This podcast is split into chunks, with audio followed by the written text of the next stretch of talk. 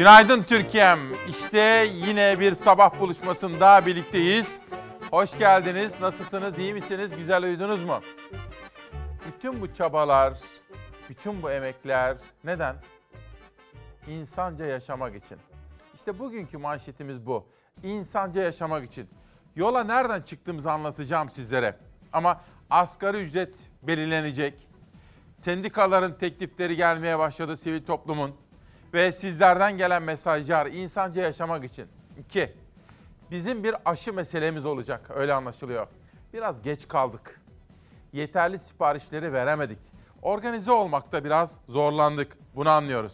İşte bugün insanca yaşamak için etiketi altında korona ile mücadele, en güncel bilgiler, uzman görüşleri, haber hazırlıklarımız ve kulis bilgilerimiz de sizlerle olacak.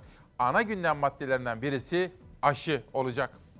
Ekonomi, sağlık derken eğitim konusuna değineceğiz. Eni konu. Eğitim. Şu anda yanınızdaki çocuklarımızın ileride huzurlu, sakin, güzel hayatları olsun diye bu yurdumuzu cennet gibi bir çiçek bahçesi gibi donatabilmek için yapmamız gerekenleri konuşacağız. İnsanca yaşamak için. Değer verdiğim bir hukukçu, bir profesör gelecek. İsmail Küçükkaya ile Demokrasi Meydanı'nda hukuku konuşacağız, hukuk reformunu. Hepinizin her şeyden evvel adalet istediğini ve adalet aradığını bilmez değiliz. O nedenle adalet yine bugün ana gündem maddelerimizden birisi olacak. Ama doğrusu her şeyden evvel dün akşam meydana gelen bir utanç verici olay, bir insanlık ayıbından bahsetmek istiyorum. Spor, tıpkı sanat gibi, tıpkı kültür gibi, hayatın içindeki bütün estetik değerler gibi aslında spor da centilmence olmalı. Ne demek istediğimi anlatmak istiyorum. İrfan hazır mıyız? Spor gazetelerini rica edeceğim. Bugün Fanatik Gazetesi'nde foto maçta pek çok gazetede manşetler var. Şampiyonlar Ligi'nde görülmemiş olay ırkçı saldırıya uğrayan Başakşehir sahadan çekildi. Tarihi hareket. Ve ırkçılığa hayır sloganı her fırsatta hatırlatılıyordu. Dün bu yaşandı ve bu olayla ilgili olarak Cumhurbaşkanı Erdoğan, ana muhalefet lideri Kılıçdaroğlu başta olmak üzere dört büyük spor kulübümüz, onlar da hatta rakibi, Başakşehir'in rakibi de bütün dünyadan centilmenliği savunan insanlar da spor severler de bu ayıba kayıtsız kalmadılar efendim. Bir sonraki gazeteye geçeceğim. Bu arada Fenerbahçe Kulübü Başkanı Ali Koç da son zamanlarda tabii bir algı operasyonu ile karşı karşıya kaldığını düşünüyor ve bu konuda adeta yaylım ateşine tuttu bu algı operasyonunu yarattığını düşünenleri. Ali Koç'tan da bahsedeceğim bu sabah. Ama işte ırkçılığa hayır dediğimiz manşetlerden biri de foto maçta. PSG Başakşehir maçında Vebo'ya ırkçılık yapıldı. Paris Saint Germain biliyorsunuz. Devler Ligi'nde rezalet. Maçın dördüncü hakemi Konstantin Sebastian Coltescu, temsilcimiz Başakşehir'in yardımcı antrenörü Vebo'ya ırkçı ifadelerde bulundu. Ortalık karıştı. İki takım da sahadan çekildi. Karşılaşma bugün kaldığı yerden devam edecek. Bu sabah İsmail Küçükkaya ile Demokrasi Meydanı'nda iki etiket seçtim. Bir tanesi insanca yaşamak için, bir diğeri de dünya Twitter gündeminde şu anda en üst sıralarda bulunan No to Racism yani ırkçılığa karşı sloganını da biz yine bu sabah kullanacağız efendim. İşte dün akşam yaşanan ayıp ve o ayıba karşı gösterilen tepkiler.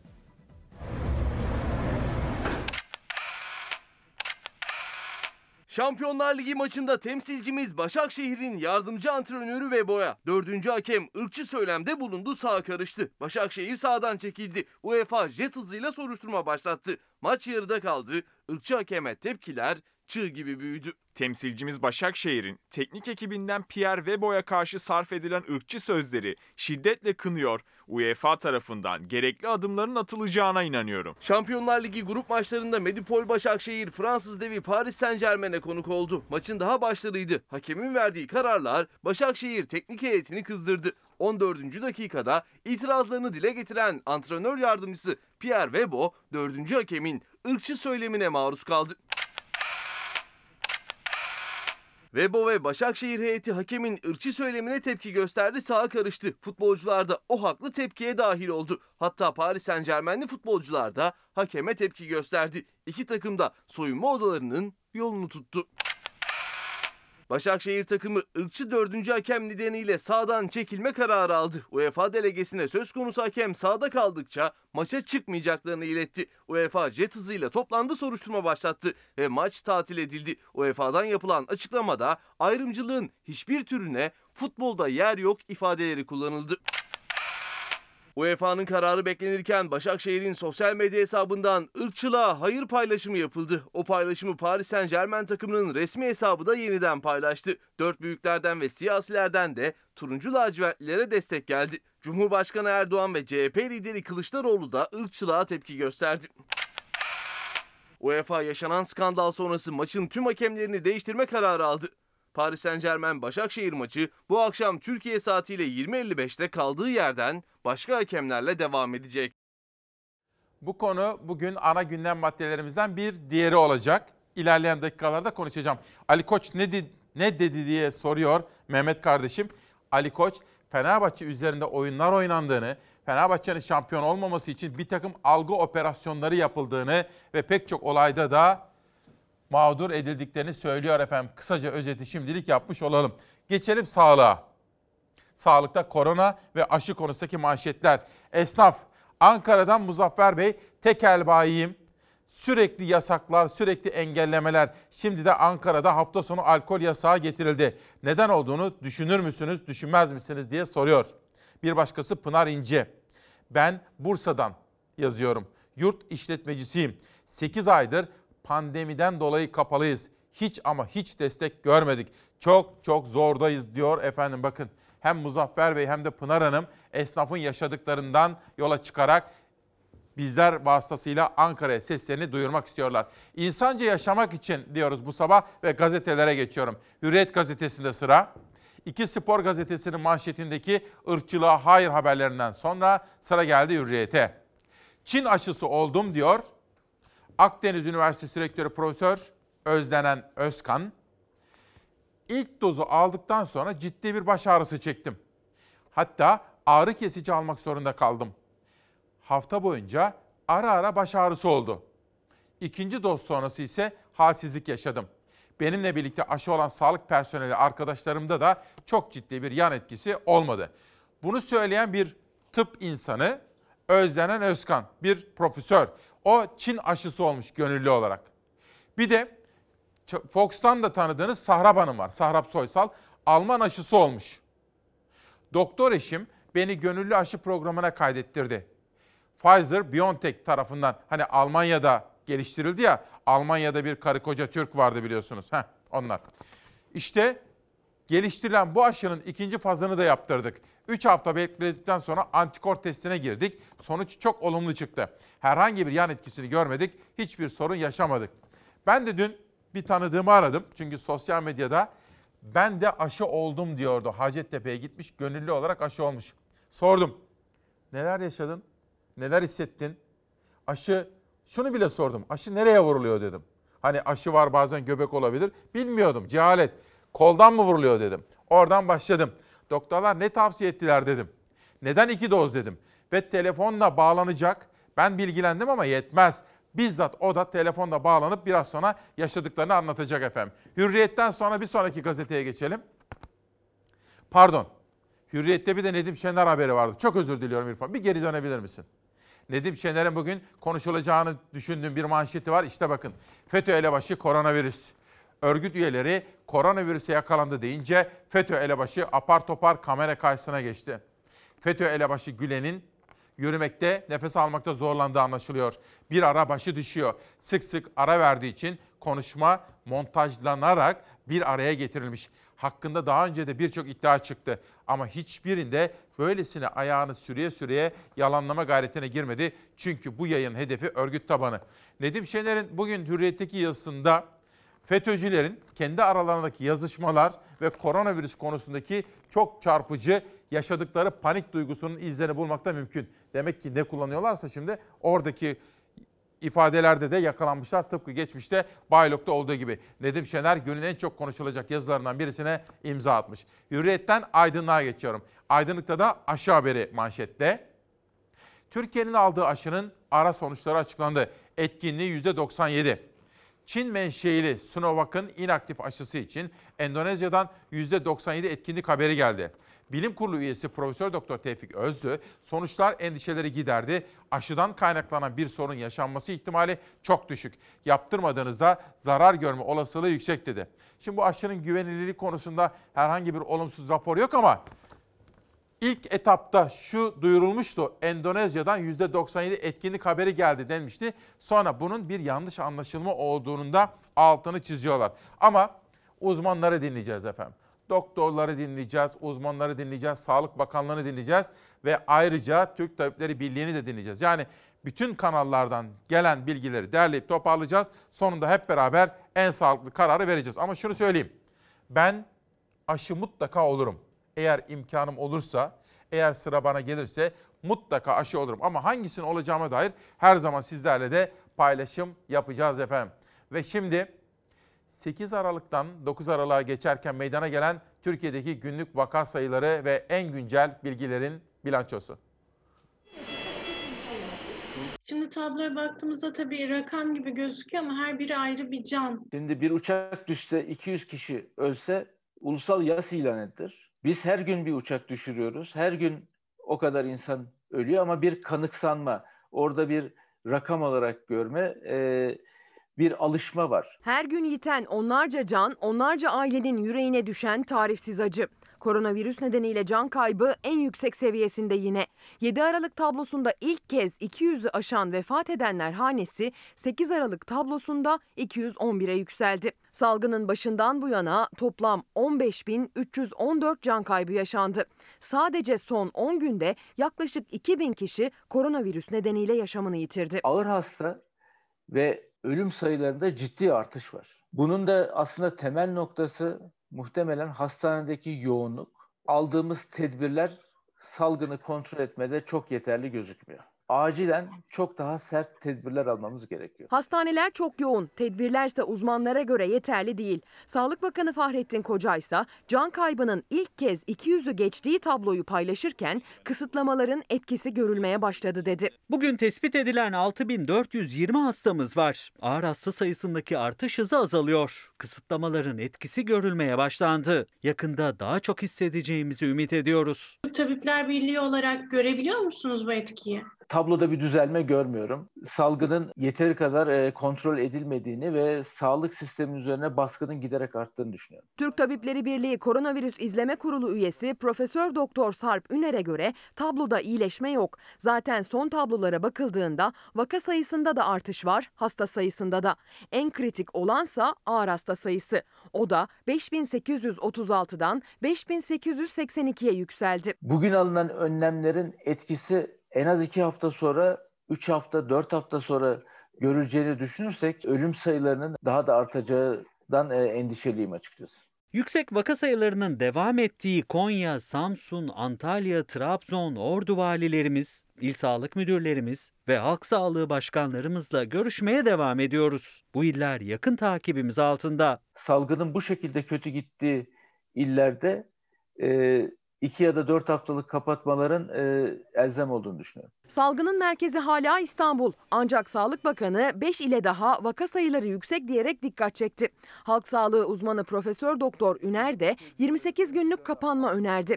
Bulaşmanın önceki aylara göre çok hızlandığını söyledi. Bizdeki bul- bulaşma o kadar hızlı bir şekilde artıyor ki hasta vaka sayısı o kadar hızlı bir şekilde artıyor ki ki her gün rekorlar kırıyoruz. Ekonomik tedbirleri ön plana almakla salgının önüne geçilmeyeceğinden korkuyorum ben.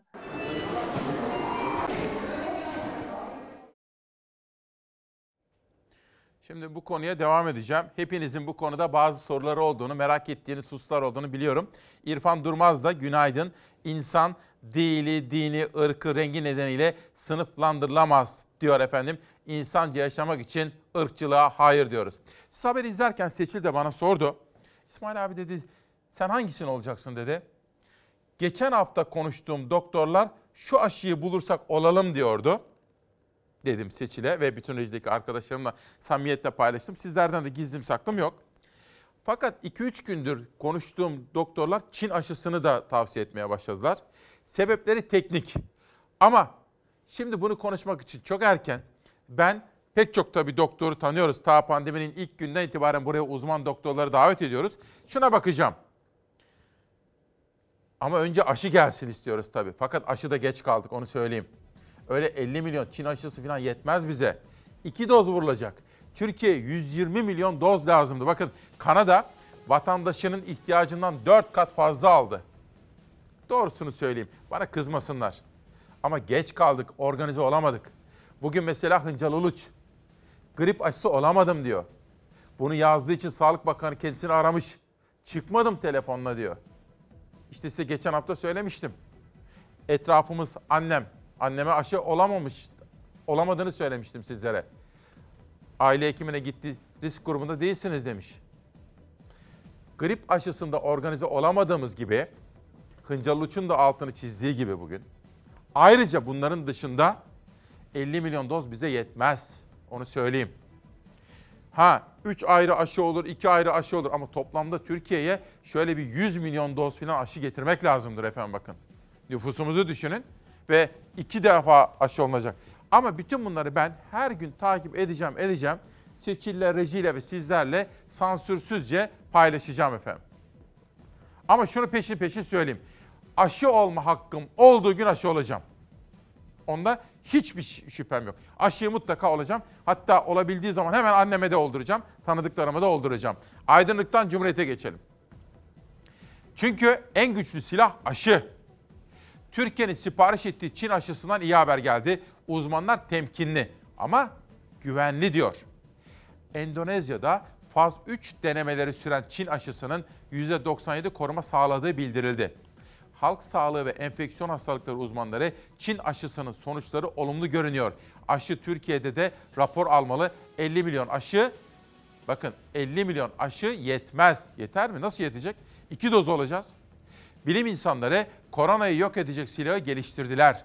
Aşılara verilen acil kullanım izinleri güvenli ve etkin olmadıkları anlamına gelmiyor. Şeffaflık ve iyi bir aşılama stratejisiyle Türkiye'de de bu beladan kurtulabileceğiz deniliyor efendim. Sırada Ezgi Gözeger'in hazırladığı yine 8 Aralık'tan 9 Aralık'a geçerken günlük korona ile mücadelenin raporu.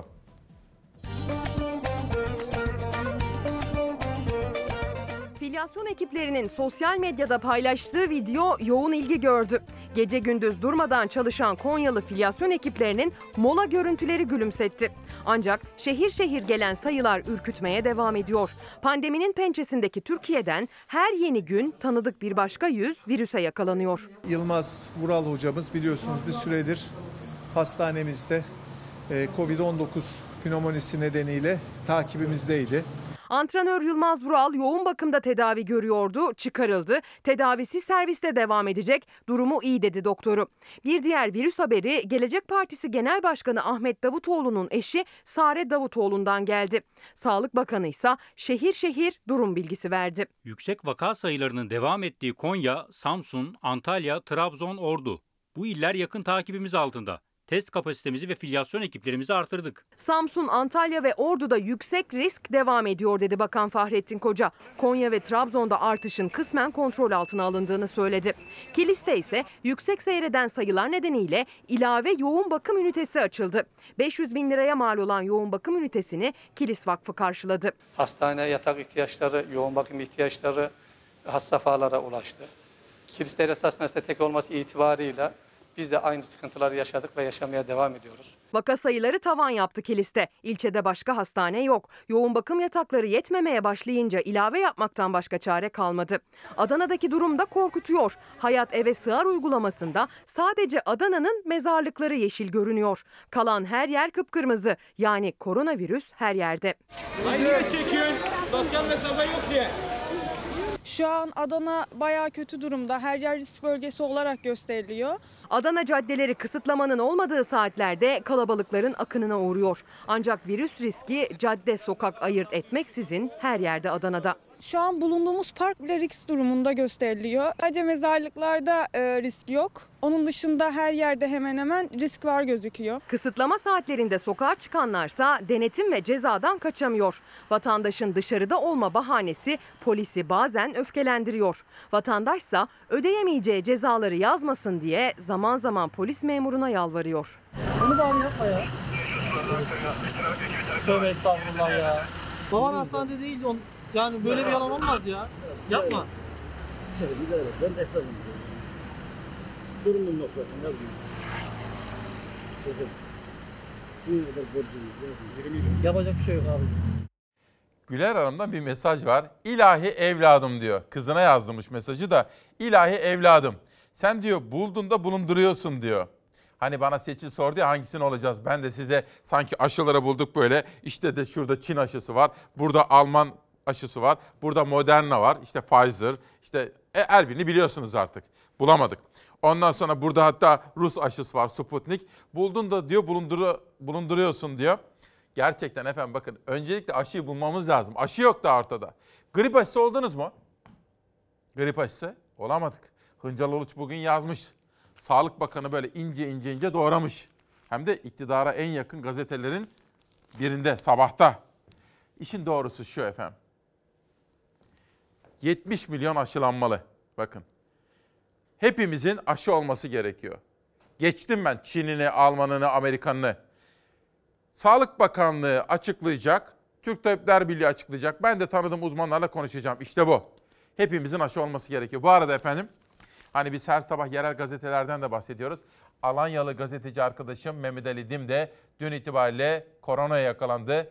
Test yaptırmıştı. Hafif halsizliği vardı. Mehmet Ali Dim de korona pozitif çıktı. İstirahat ediyor evde. Hafif öksürük ve hafif ateş dışında başkaca bir semptom yok. Ama kendisini izole etti. Dim'e de geçmiş olsun diyorum. Sözcü gazetesinde bir haber. Vergi borcunu ödeyemeyen şehit babasını hapse attılar. Düşünün ki bir baba evladını bu vatan için şehit veriyor. Ama devlet o şehit babasını 18 bin liralık vergi borcu için hapse atıyor. İşte yürek yakan hikaye. Burası Adana. Haberi yazan Mehmet Serbest ve Başak Kaya. Lütfen dikkatle, kalbinizdeki kulağınızla dinleyiniz. Ben sizlere anlatıyorum. Adanalı uzman çavuş Orçun Kubat, 2016'da Yüksekova'da PKK'lı hainlerin mayının tuzağında şehit oldu. Adana'daki ailesinin ocağına ateş düştü. Vatan sağ olsun deyip bağırlarına taş bastılar. Dört yıldır yas içindeydiler ve ikinci darbeyi yediler.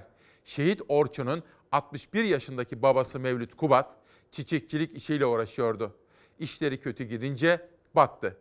Devlete 18 bin lira vergi borcunu ödeyemedi. 6 yıl 2 ay hapse çarptırıldı, cezaevine yollandı. Ne hissettiniz efendim? Ne düşündünüz diye sormuyorum, hayır. Ne hissettiniz? İrfan diyor ki acı, hüzün, utanç. 18 bin lira. Biz o müteahhitlere oluk oluk para akıtıyoruz efendim. Köprüler için, orası için, burası için, verilen garantiler için, işte Kütahya yaptıkları havalimanı için. Hiç kimse uçakla gitmiyor Kütahya'ya. Zafer Havalimanı. Adı da çok güzel. Ama hiç kimse Kütahya'ya uçakla gitmez. Ben doğup büyüme Simavlıyım. Hayatta düşünmem. Ankara'dayken de buradayken de düşünülür mü? Oralara paralar akıtıyoruz. 18 bin lira için bir şehidimizin babasına reva gördüğümüz muameleye bakın. Efendim bir şey söyleyeceğim. Bir toplum, bir halk ve bir devlet için karar vermek istiyorsanız o toplum nasıl bir toplumdur? O halk nasıl bir halktır? O devlet nasıl bir devlettir? O ülke nasıl bir ülkedir? Eğer bunu anlamak istiyorsanız çok fazla bir şeye bakmanıza gerek yok. O toplum şehidinin yakınlarına nasıl davranıyor ona bakacaksınız. O toplum, o ülke, o halk, o devlet, o ülke gazisine, gazisinin yakınına nasıl bakıyor ona bakacaksınız. Ben, bence bundan daha önemli bir gösterge olamaz. Sözcüye geri döneceğim. Sabah gazetesinde Azerbaycan'da gördüğüm ve çok etkilendiğim bir manzara var. Manzaranın videosunu hazırladık. Sizlere izleteceğim. Zafer Söken de haber olarak hazırladı. Erdoğan'dan zafer ziyareti. Başkan Erdoğan iki günlük Bakü ziyaretinde Karabağ Zaferi törenine katılacak. Bugün Azerbaycan'ın başkenti Bakü'ye gidiyor Erdoğan. İki günlük ziyarette Erdoğan ile Azerbaycan Cumhurbaşkanı Aliyev zafer geçidi törenine katılacak. Törenin ardından bir araya gelecek iki lider dünyaya iki devlet, tek millet mesajını verecek diyor efendim. Ve Bakü sokaklarındaki Mehmetçik ve inleyen sloganlar. Paşinyan, ne oldu be? Bu ne oldu Paşinyan? Ne oldu Paşinyan? Yol çekirdin Ce Cebrail'a. Reks elirdin. Ne oldu be status? Cehenneme gitti status. Dağlık Karabağ'da Azerbaycan zafer kazandı. Zaferi kutlamak için 10 Aralık'ta Bakü'de askeri geçit töreni yapılması kararlaştırıldı. Törene katılacak Mehmetçik de Azerbaycanlı kardeşlerinin yanında.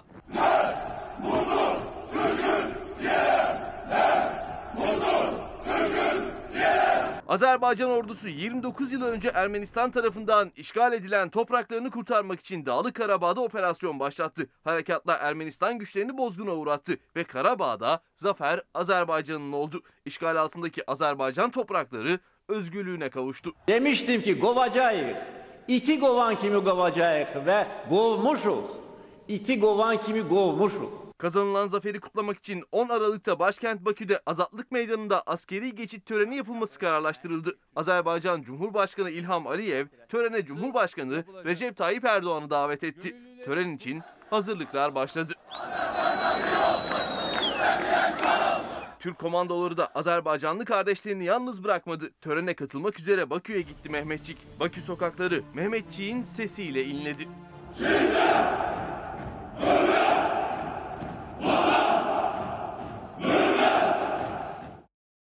Sırada hava durumu haberi var efendim. Bugün insanca yaşamak için diyoruz. Sabahtan bir güne geçelim. Bir gün gazetesinde yurttaşın tenceresi kaynamıyor. Havva Gümüşkaya'nın haberi. İktidarın önüne acı reçete koyduğu yurttaşın bir tas çorba içmesi dahi lüks oldu. 2324 lira alan bir asgari ücretlinin maaşının 1649 lirası sadece iki öğün yemeğe yetiyor diyor. İşsizlik, yoksulluk, pahalılık artarken iktidarın krizin faturasını yüklemek istediği halkın mutfağında tencere kaynamıyor. Çarşı pazardaki pahalılık el yakarken yıllık gıda enflasyonu %21.8'e çıktı. Enflasyonla birlikte geliri iyice eriyen bir asgari ücretlinin kazancının büyük kısmı ancak iki öğüne yetiyor. En düşük fiyatlar üzerinden yapılan hesaplamaya göre tek asgari ücretle geçinmeye çalışan 4 kişilik ailede maaşın 1649 lirası aylık gıda harcamasına gidiyor. Bu hesaplamaya su ve pişirme maliyeti eklenmiş değil. Son bir yılda fiyatı en çok artan temel gıda ürünlerinin başında mercimek geliyor. Mercimek. %55.6 artan mercimeği %41.93 ile kuru fasulye, %37.5 ile de soğan izliyor. Ayçiçek yağı %34.2, pirinç %22, %20.2 zamlandı. Buna göre 4 kişilik ailenin sadece bir tencere çorbası günlük 7 lira 50 kuruşa, aylık da 225 liraya mal oluyor. 6 lira 64 kuruşa mal olan bir seferlik pirincin aylık maliyeti yaklaşık 200 lira. Kuru fasulye için bir ayda 365 lira harcanıyor. Ortalama bir kahvaltının aylık maliyeti de 861 liraya kadar çıkıyor dedi efendim. İşte bakın nasıl geçineceğiz. Mesela ben kuru fasulye pilavı çok severim. En sevdiğim yemektir. Ama nasıl yiyeceksiniz? İrfan bir dışarıya bakalım mı? Hava durumuna gitmek istiyorum. Günaydın Türkiye'm. 9 Aralık 2020 İsmail Küçükkaya Demokrasi Meydanı'ndasınız. İnsanca yaşamak için diyoruz. Günün hava durumu raporunu dikkatlerinize getiriyoruz.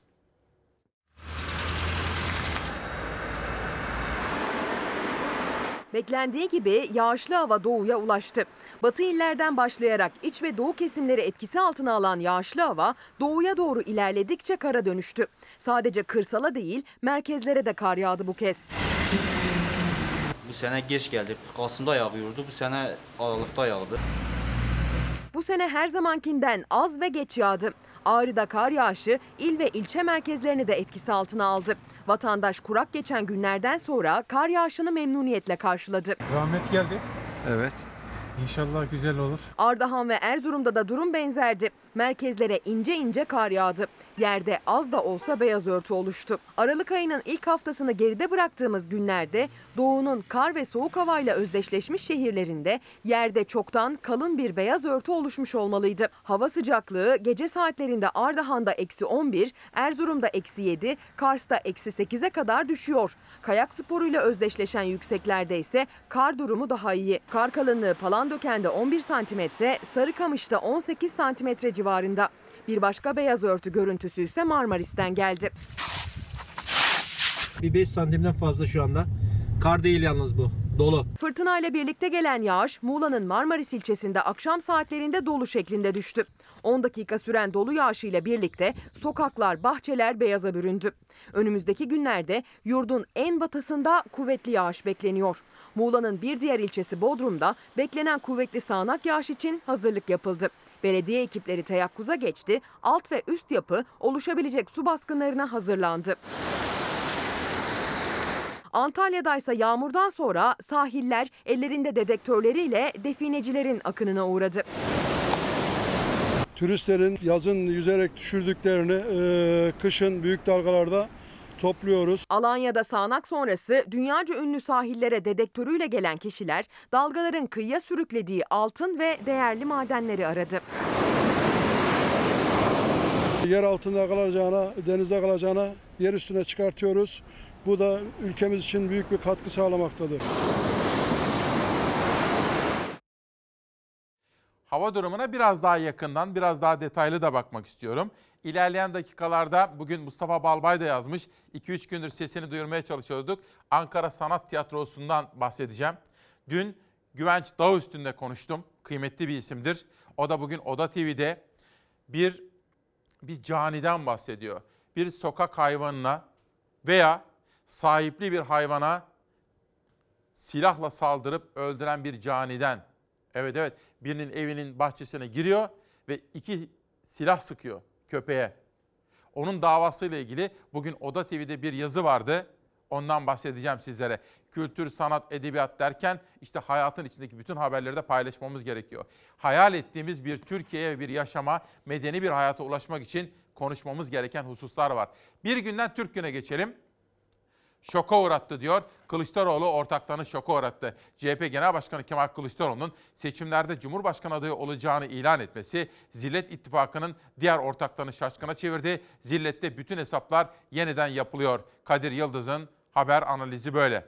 Bugün farklı gazetelerde bu konuda haberler, manşetler var. Türkiye grubunda da böyle bir haber gördüm. İlerleyen dakikalarda bunu yorumlayacağız. Şimdi Türk Günden yerel gazetelerden Çukurova'ya geçiyorum. Narenciler dalında 1,5 lira, markette 8 lira. Türkiye'nin narenciye deposu Mersin'de narenciye hasatı devam ediyor. Mersin Akdeniz Ticaret Oda Başkanı Turgut Demir, ülke genelinde narenciyede bu yıl 5-6 milyon ton rekolte beklediklerini söyledi. Fiyat farkına da dikkat çeken Demir, mandalina dalında 1,5 ila 1,8 lira arasındayken büyük şehirlerde 8 liraya çıkıyor.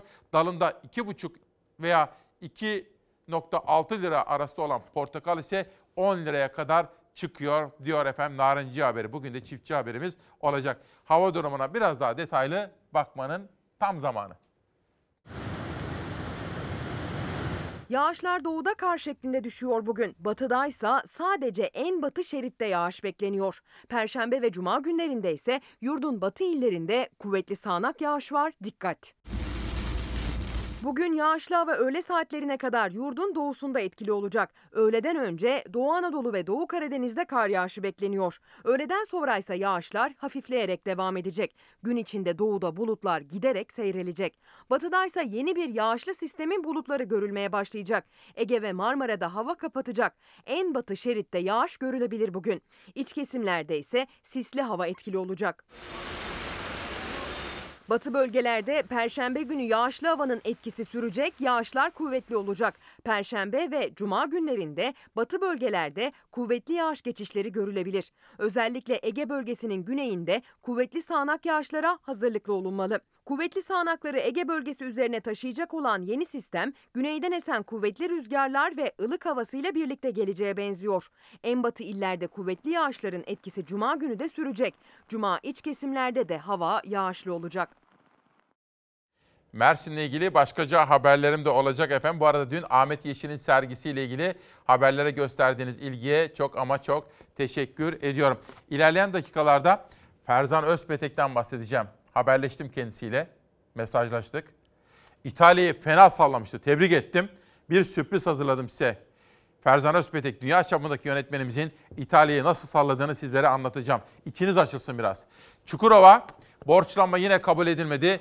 Tabii Vahap Seçer, muhalefet partilerinden seçilen Millet İttifakı'nın belediye başkanı, Mersin Büyükşehir Belediye Başkanı yapmak istediği hizmetler, götürmek istediği yatırımlar konusunda zorlanıyor. Çünkü belediyenin mali durumu çok kötü. Pek çok başka belediye gibi Çukurova gazetesinde de Vahap Seçer'in yatırımlar ve hizmet konusunda borçlanma isteği yine kabul edilmedi. AK Partili ve MHP'li üyeler kendisine o konuda vize vermediler efendim. Bu konuya da değinmek istiyorum. Bugün de tanıtmak istediğim kitaplar olacak sizlere. Sivil toplum kuruluşlarında gönüllü ve profesyonel çalışma. Nihat Erdoğmuş yazmış ve bana da imzalamış efendim. Teşekkür ediyorum. Ne dersiniz? Sade kahve için hak ettik mi sade kahveyi? Hadi hep beraber sade kahve içelim. Günaydın efendim. Bir kere daha hoş geldiniz. Şimdi ikinci kuşağa geçiyoruz. Günün adı şu. 9 Aralık 2020 Çarşamba İsmail Küçükkaya ile Demokrasi Meydanı. Biraz sonra burada bir hukuk insanıyla sohbet edeceğiz. Ne aradığınızı biliyorum. Adalet. 2. Sağlık. Korona ve aşı. Kafanıza pek çok soru olduğunu biliyorum. Bu sorulara yanıt arayacağız. 3. Dün akşam Paris Saint Germain ve Başakşehir arasında oynanan maça bir skandal damgasını vurdu. 8'de manşet yapmıştık. Bugün insanca yaşamak için diyoruz ve ekliyoruz. No to racism. Yani ırkçılığa hayır. Ana gündem maddelerimizden birisi bu. 4. Asgari ücret. Disk açıkladı. HDP 4 bin lira olsun diyor. İyi Parti 3 bin lira olsun en az diyor.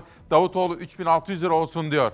Siz ne diyorsunuz asgari ücret için efendim? Mesela bakın kadın en önemli husus ve o hususunda en temel meselesi bu.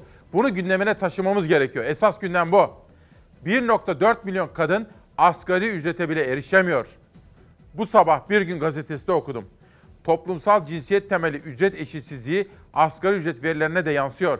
Kadınların yarısı asgari ücret ve altında ücretlerle çalışıyor. Her dört kadından birinin aldığı ücret asgari ücretin altında. İşte bence yaşadığımız bütün kadın erkek meselelerin özünde bile bu var. Kadını okutmalı, istihdama katmalı ve eşit ücreti sağlayabilmemiz gerekiyor. Şimdi İrfan'dan gazeteleri rica edeceğim. İnsanca yaşamak için işte bu sabah aşı ana gündem maddesi. Türkiye'nin sipariş ettiği Çin aşısından iyi haber geldi. Uzmanlar temkinli ama güvenli diyor. Hem Sarp Sağkal hem de Orhan Bursalı bu konuyu irdelemişler. Ben de doğrusu kendileri gibi düşünüyorum. Uzmanlarla konuştuğum için ben de iyimserim ama temkinli bir iyimserlik halindeyim. Hele bir aşı gelsin elbette aşıyı vurulacağız. Daha evvel 90 diye biliyorduk. Endonezya'dan 97 rakamı geldi. Uluslararası kaynaklar da bunu paylaştılar. %97 bugüne kadar duyduğumuz en yüksek rakam oldu. 1600 kişi üzerinden yapmışlar. Ama sevindirici bir haber. Çin aşısıyla ilgili kritik raporu Endonezya açıkladı. İlk denemelerde aşının %97'ye varan oranda etkili olduğu tespit edildi. Türkiye'ye de ilk etapta bu aşı gelecek. Zaten aşı uzun bir süre çok sınırlı sayıda olacağı için tercih şansı da yok. O yüzden Endonezya'dan gelen rapor çok önemli. Çin aşısı kötü bir aşı değil. Üstelik de görüldüğü gibi başarılı bir aşı. Dolayısıyla Çin aşısı yaptırmak bir kayıp ya da bir eksiklik, zaaf değil. Yapılabilir inaktif aşı. Benzeri aşılar daha önce zaten olmakta. 50 milyon doz Çin aşısı parti parti gelecek Türkiye'ye. Uygulamaya sağlık çalışanlarıyla başlanacağı açıklanmıştı. Gözler 11 Aralık'taydı. Ancak öncesinde testler yapılacağı için Ocak ayını bulacağı tahmin ediliyor. Çok uzun olacağını sanmıyorum. Yani birkaç hafta belki içerisinde herhalde sonuçları açıklayacaklardır. E, bu işlemler yapılmak durumunda elbette. Uygulamaya koymadan evvel ve ondan sonra bir kez uygulama aşı onaylandıktan sonra hızlıca uygulamaya geçilecektir.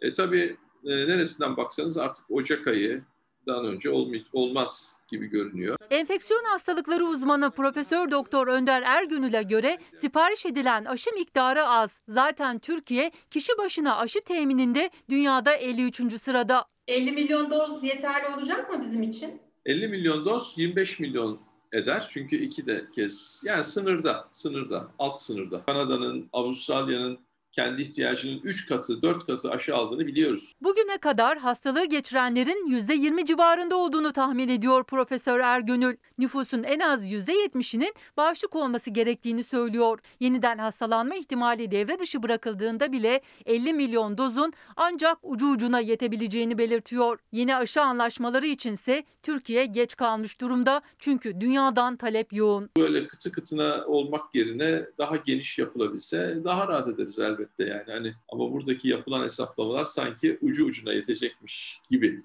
diyebiliriz. Doğrusu geç kaldık efendim. Grip aşısında olamadık değil mi grip aşısı? Bulamadık.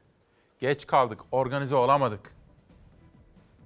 Aynısını burada yaşamayalım ama gördüğüm biraz durum iyi değil.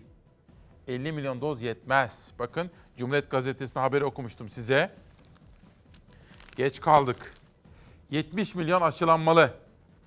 Profesör Doktor Saltık aşılar kapışıldı bile diyor. Biz geç kaldık efendim. Bütün vatandaşımıza zamanında aşı yapabilecek miyiz? Mesela grip aşısı. Bugün Sabah gazetesinde Hıncaluş ne diyor? Ve benim grip aşım. Okuyacağım size. Dikkatle takip edin. Senelerdir her Kasım ayında yaptırdığım grip aşısını bu yıl yaptıramadım. Sebep? Sağlık Bakanı açıkladı. Grip aşısı bu yıl eczanelerde dağıtılmamış. Aşıyı devlet üstlenmiş nokta. Peki ben aşıya neden ve nasıl ulaşacağım? Yoksa devletin gelip kapımı çalmasını mı bekleyeceğim?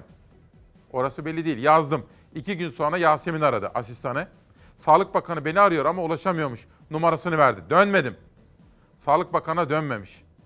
Neden aşı olamadım diyor. Devlet neden organize olamadı diye Sağlık Bakanı eleştiriyor. Hıncalıç haklı. Peki grip aşısı olamadık. Zatürrenin durumunu biliyorsunuz. Koronaya ilişkin aşıda sorun çıkmasın. Bizim beklentimiz işte budur diyorum efendim.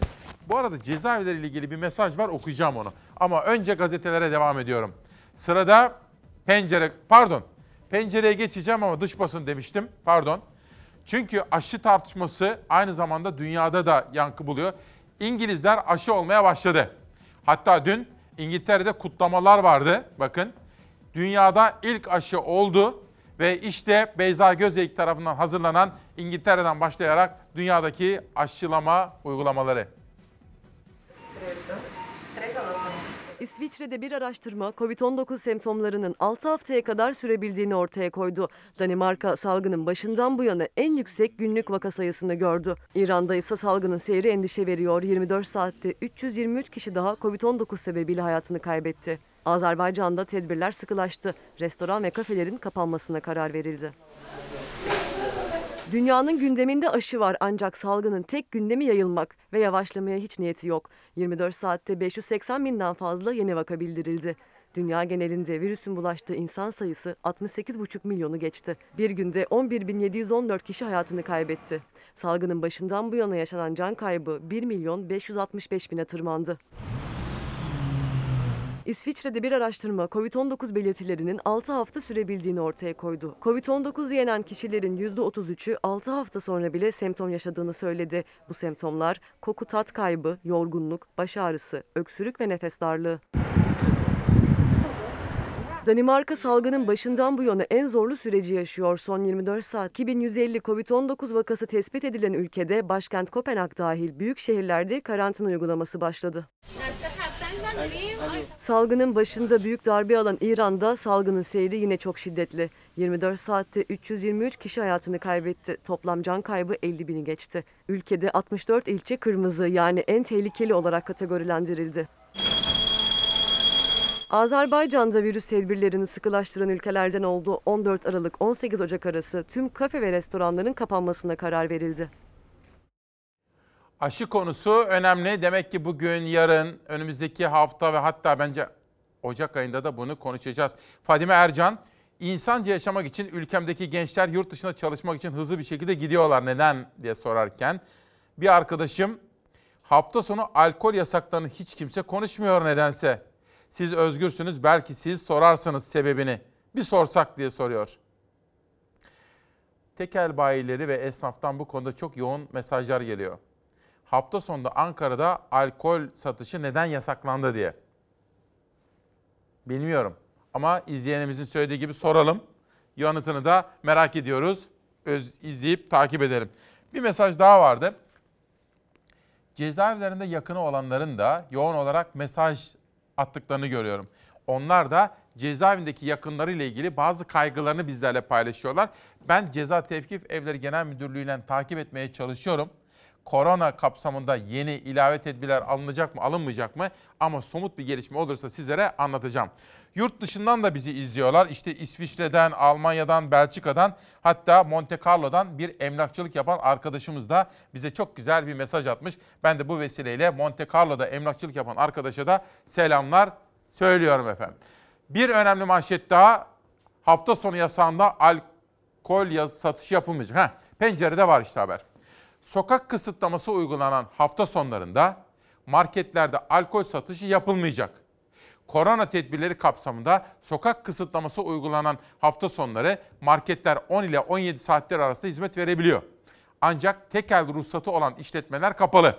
Yeni alınan kararla birlikte market ve bakkallarda da alkollü içki satışı yasaklanmış oldu. Geçen hafta sonu yasağında genelgede yer almamasına rağmen içki satışı yapan işletmelere ceza kesilmişti diyor efendim. Bir yerel gazeteler gelsin. Yerel gazeteler bir gelsin şimdi. Yerel gazetelerden Türkiye turnu ve çevre kirlilik haberi sizlere sunmak istiyorum. Size sorabilir miyim efendim? Şimdi benim, ben ortalama zekada bir Türkiye Cumhuriyeti yurttaşıyım. Yaklaşık 29 yıllık gazeteciyim. Ben bu yasağın gerekçesini anlamadım. Herhangi bir akıl yürütmesi, zihin okuması da yapacak değilim. Kimsenin niyetini okumaya niyetim de yok. Siz bana yardım edin. Hafta sonunda neden alkol yasağı getirilir? Hani bizler mesela şunu söylüyoruz. Bir hafta tam kapanalım. iki hafta tam kapanalım. Mesela Ekrem İmamoğlu yalvarıyorum diyor. Yalvarıyorum. iki hafta, üç hafta kapanalım. İstanbul'da durum iyi değil diyor. Yerel gazetelere geldi. İrfan bir dakika İrfan. Haber Kayseri. Lokantacılar Odası Başkanı Altan Aydemir böyle isyan etti. Lokantacılar günah keçisi mi? Şunu bir daha tekrar etmek istiyorum. Hafta sonundaki alkol satış yasağına ilişkin görüş, bilgi, tahmin, öneri, destek, eleştiri varsa bana yazın. Ben de bu sebebin bu sebebi anlamaya gayret edeyim. Yani söylemek istediğim buydu. Okuyorum. Kayseri Lokantacılar ve Pastacılar Oda Başkanı Altan Aydemir, pandemi nedeniyle işlerinin %90 düştüğünü belirterek %10 iş yapıyoruz. Bunun hepsi kar olsa ne olacak? Bir esnafımız gelip kirasını ödeyemediği için hüngür hüngür ağladı. Bilim kurulu kararını gözden geçirsin. AVM'ler gibi birçok yerler açık ama lokantalar kapalı. Lokantacılar günah keçisi mi diye soruyor. Haber Kayseri'den yeni bakışa. Kayseri'den İzmir'e geçiyorum. İşte benim dostlarım. Depremde evini ve işini kaybeden apartman görevlileriyle bir araya gelen CHP lideri Kılıçdaroğlu, iktidara apartman görevlileri taşeron işçilerle yürüyeceğini belirterek garibanın yanındayız dedi. Akdeniz'e dönüyorum Ege'den, Adana'ya geçiyorum. Kuraklık endişesi çiftçiyi korkutuyor. Adana Çiftçiler Birliği Başkanı Mutlu Doğru, Aralık ayı olmasına rağmen yağmur yağmayışının buğday ekim alanlarında kuraklık yaşanmasına yol açabileceğini söyledi. Bir soru daha madem. Bu iklim neden bozuluyor? Yağış rejimi neden değişiyor? Adım kadar eminim her biriniz bunun yanıtını biliyorsunuz.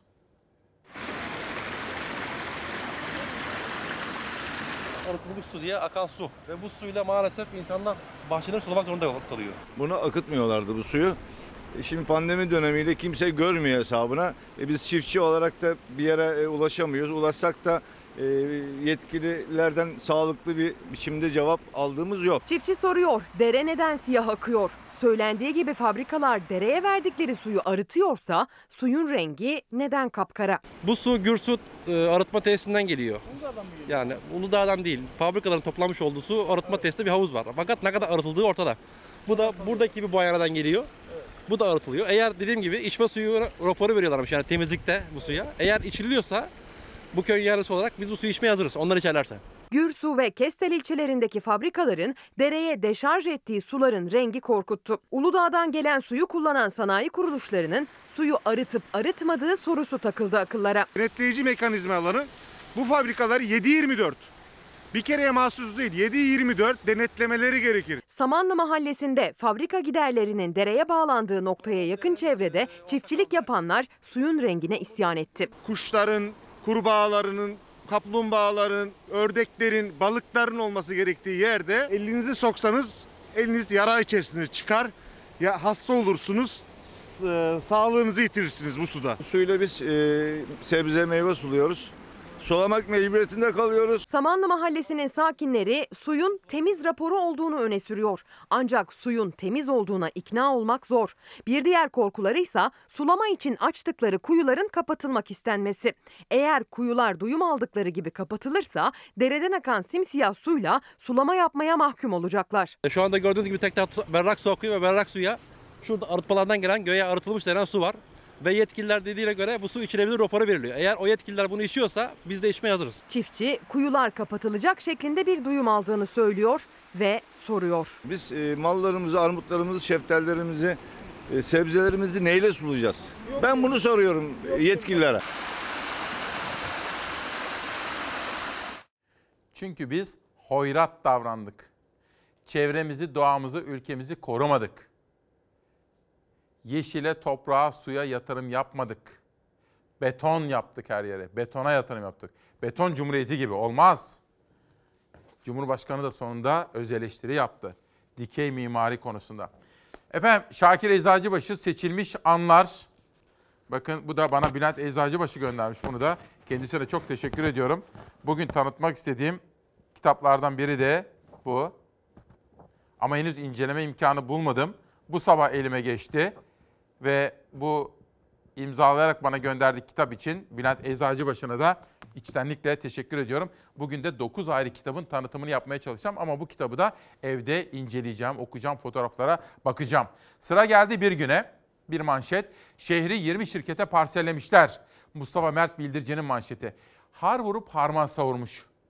Gökçe'nin son 10 yılda yaptığı 324 Büyükşehir Belediye ihalesi 20 firma arasında paylaştırıldı. Parseldeki en büyük pay Gökçek ilintili Söğüt İnşaat'ın. Ankara Büyükşehir Belediyesi'nin son 10 yıllık ihale listesi başkentin nasıl parsel parsel yağmalandığını ortaya serdi. Bu süre zarfında yapılan ihaleler belli firmalar arasında paylaştırıldı. Toplam güncel değeri 28 milyar lira olan ihale pastasının en büyüğünü Mustafa Akan'ın sahibi olduğu Söğüt İnşaat aldı.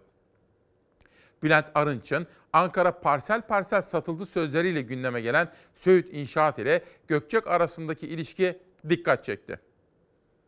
Dolmuşçuluk yaparken yolu Gökçek ile kesişince kaderi değişen Akan'ın şirketi içme suyu, kanalizasyon ve asfalt ihalelerinin büyük çoğunluğunu aldı diyor. İşte Mansur Yavaş'ın yaptığı en son toplantı İstanbul Ankara Büyükşehir Belediyesi'nde meclis toplantısında ve savcılıklara gerçekleştirdiği suç duyuruları da gündem oldu efendim. Az evvelki alkol yasağına ilişkin haberin detayının da yer aldığı günlük korona gelişmeleri Türkiye genelinde neler yaşandı sorusunun yanıtı. Bırakır mısın onu? Hayır bırakır mısın onu? Bırak! Bırak beni denetme! Maskeleri yoktu, kısıtlama saatinde dışarıdaydılar. Üstelik alkollü halde araç kullanırken yakalandılar. Ne olacağım Ekipler denetimlerini sürdürüyor. Kurallara uymayanlar, kısıtlama saatinde dışarı çıkanlar denetimlere takılıyor. Aksaray'da hem maskesiz hem de yasak olan saatte dışarıda olan iki kişi gazetecilere saldırdı, arbede yaşandı. Gözaltına alındılar. Birinin ehliyetine el kondu. Hem kısıtlamaya uymadıkları için hem de alkollü araç kullanmaktan para cezasına çarptırıldılar. Pandemiyle mücadele yaşam tarzına müdahaleye dönüşüyor. Virüs yayılımının zincirini kırmak için her geçen gün yeni bir uygulama hayata geçiyor. Hafta sonu kapanmalar sırasında alkol satışı yapan küçük esnaf polis denetimlerine takılmış, durum tepki çekmişti. Bir sonraki kapanmada alkol hiç satılamayacak. Marketler içki satarken kuru yemişçilerin kapatılmasını anlayamamıştık ve gündeme getirmiştik. Aslında bu yanlışlığı gidermesi gereken İçişleri Bakanlığı garip bir e, uygulamaya imza attı ve bu sefer marketlerdeki içki satışını da engelledi. Yeniden kısıtlamaların ilk uygulaması olan geçtiğimiz hafta sonunda alkol satışı yapan tekel bayileri kapatıldı. Ancak market zincirlerinde alkol satışı devam etti. Bu hafta sonuysa içki hiç satılamayacak. CHP Ankara Milletvekili Murat Emir duruma tepki gösterdi. Karar ideolojik dedi. Marketlerdeki içki satışını da yasaklayarak aslında garip, bize göre de ideolojik, saplantılı bir e, karara imza atmış oldu. Şehirlerdense endişe veren haberler geliyor. Sağlık Bakanı İzmir, Adana, Mersin ve Hatay için sabit vaka artışı var, ağır hasta yükü artıyor uyarısı yaptı. İzmir'de yatak doluluk oranı %59, yoğun bakım doluluk oranı %83, Adana'da yatak doluluk oranı %62, yoğun bakım doluluk oranı %81, Mersin'de yatak doluluk oranı %58, yoğun bakım doluluk oranı %84, Hatay'da yatak doluluk oranı %64, yoğun bakım doluluk oranı %89. Yoğun bakım doluluk oranı %89'a çıkan İzmir'de bazı caddelere giriş kısıtlandı. Vatandaş belirli sayıda ve HES koduyla alınacak kalabalık noktalara ilk uygulama Karşıyaka'da yapıldı. Caddede toplam bulunan kişi maksimum kişi sayısı 2500'ü geçmeyecek şekilde bir organizasyon yaptı arkadaşlar. Bunu benzer e, ilçe merkezlerindeki diğer Konak olsun, işte diğer e, e, Bornova olsun, Buca olsun, diğer ilçe merkezlerindeki kalabalık caddelerde de uygulayacağız. Trabzon'da da benzer bir uygulama başladı. Enişlek Cadde'ye artık HES koduyla girilebiliyor. Virüsle mücadele kapsamında alınan karar doğrultusunda uzun sokağa girişlerde HES kodu sorgulaması başladı. Şehirler bölgesel tedbirlerle sayıların artışını kontrol altında tutmaya çalışıyor. Kütahya'da zabıta ekipleri tarafından semt pazarlarında HES kodu uygulaması yapıldı. Böylece karantinada olması gerekenlerin ya da virüs kapmış kişilerin kalabalığa karışması engellendi. Antalya'dansa iyi haber geldi. Büyükşehir Belediye Başkanı Muhittin Böcek makamına oturdu, görevi başına döndüğünü bir videoyla duyurdu. Kıymetli vatandaşlarım, bugün itibariyle görevimin başındayım. Muhittin Böceğe de geçmiş olsun. Rahatsızlığı olan bütün izleyenlerimize de geçmiş olsun. Onur Gümüş kardeşimiz küçük bir operasyon geçirdi. Ama durumu gayet iyi. Kıymeti eşi Ceren ona iyi bakıyor efendim. Aşı konusu gündemdeki yerini koruyor. Bu tekel mevzu biraz karışık. Ben tabii soru sordum. Sizlerden pek çok soru geliyor, yanıt geliyor. Danışmanım da bilgiler göndermiş ama inanın anlamadım. Ki canlı yayında vermek istediğim haberler, anlatmak istediğim hikayeler var, konuğum var. O nedenle şimdi konsantrasyonumu oraya yöneltmeyeceğim. Ama sizlere söz veriyorum. Bugün yayın sonrasında da bu yasakla ilgili İçişleri Bakanlığı'nı arayacağım. işte bakkallar odasını arayacağım. Bendevi falan dükkanını arayacağım. Daha sağlıklı bilgileri iyice anlayıp hazmettikten sonra sizlere anlatacağım. Bu konuda söz veriyorum ama sizi eksik bilgilerle yanlış yönlendirmek istemem. Şaman Durek Ruhunun Şifrelerini Çöz kitabı geldi efendim. Kendisine teşekkür ediyorum. Başkaca kitaplarım da var. Ve Çalar Saat gazetesi. Çalar Saat gazetesi bu hafta sizlere söylemiştim. Üç gazete yaptık peş peşe. Bu fikir Nihal Kemaloğlu'na ait. Madem öyle herkes izliyor dedi. Madem öyle insanlar zor da. Pazartesi günü esnafa destek şart diye manşet atmıştık. Salı günü çiftçi manşet atmıştık. Bugün de asgari ücret ve Zeray Kınacı çok özenerek gazete hazırladı. Onu da genç arkadaşım grafik tasarım bölümüne Trakya'dan yeni bir arkadaş aldık biz. Orkun böyle pırıl pırıl bir gün buraya çağırayım da sizlerle tanıştırayım. Orkun Özgül çizdi gazeteyi çok özenerek yapıyorlar. Bakın insanca yaşamak için. Asgari ücret görüşmeleri sürüyor. İşçi temsilcilerinden ve muhalefetten talepler ard arda geliyor. İnsanca yaşamak için.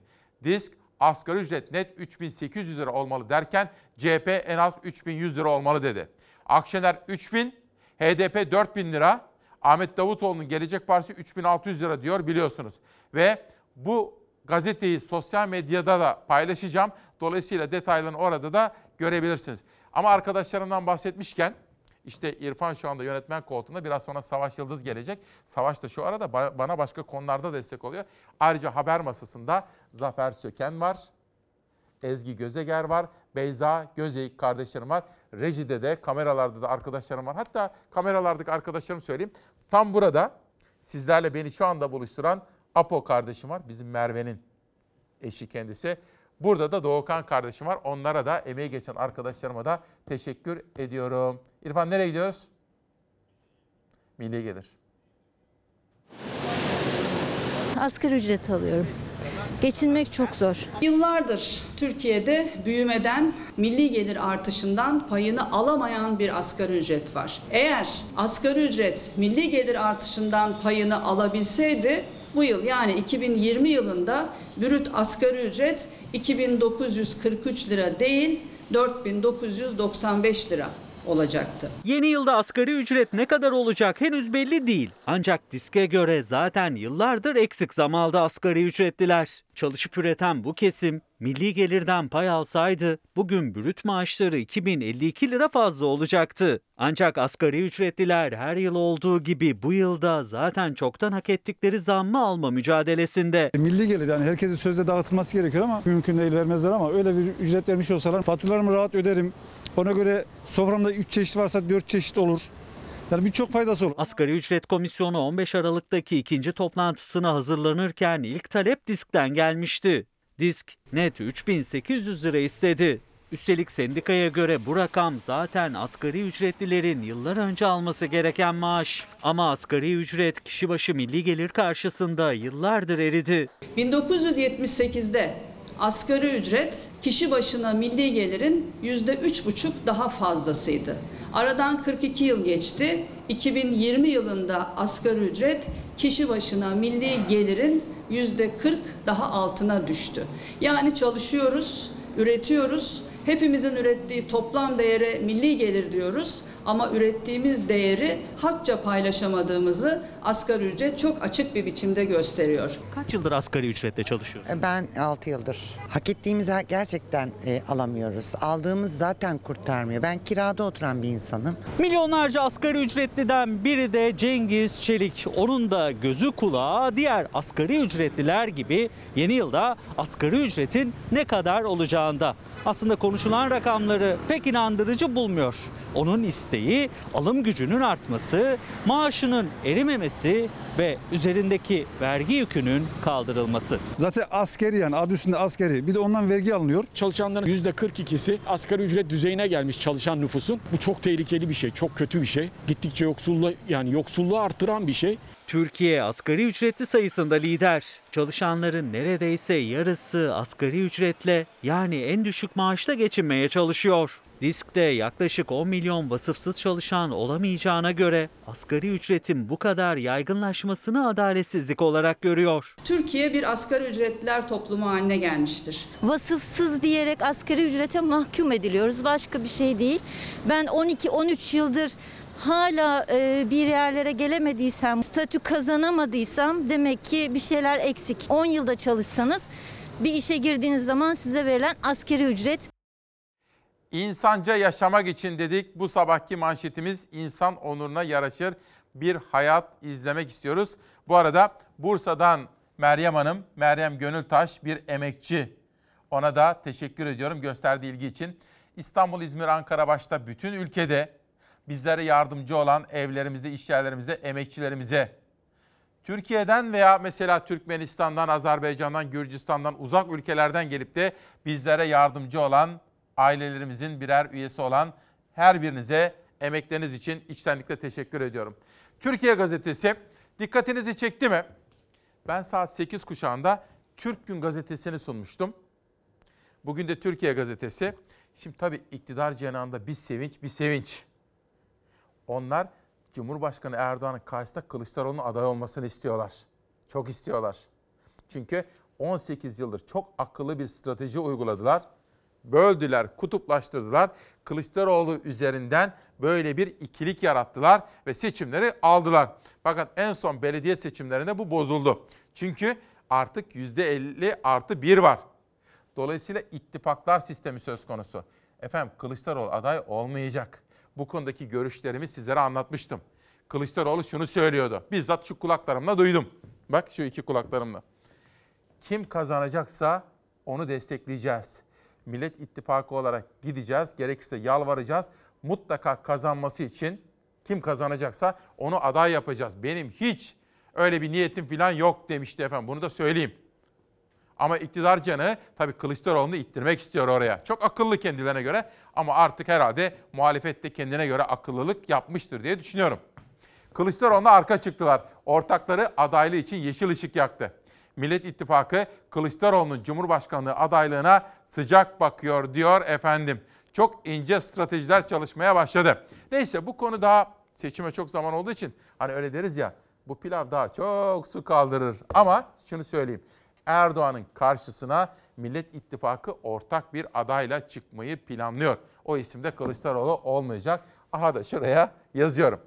Dün o kadar sevindim ki Ferzan Özpetek'le haberleştik. Biliyorsunuz daha evvel iki kere buraya gelmişti. Türkiye'mizi İtalya'da, İtalya üzerinden bütün dünyada temsil eden çok kıymetli bir sinema insanı. Ferzan Özpetek şu anda İtalya'yı yeniden iyiden iyiye salladı.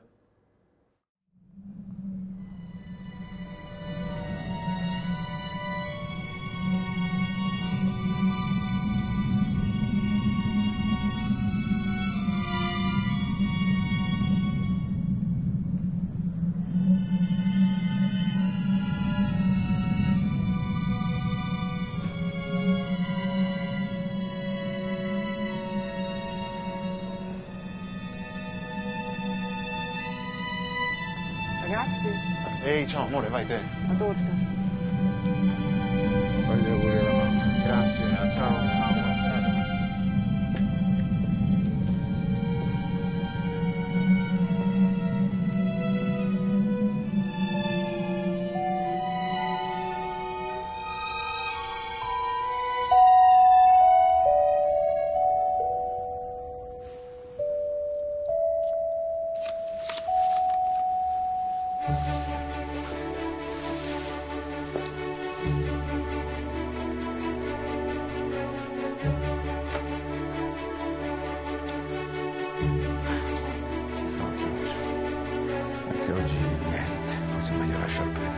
Tranquillo papà, da oggi le cose cambiano.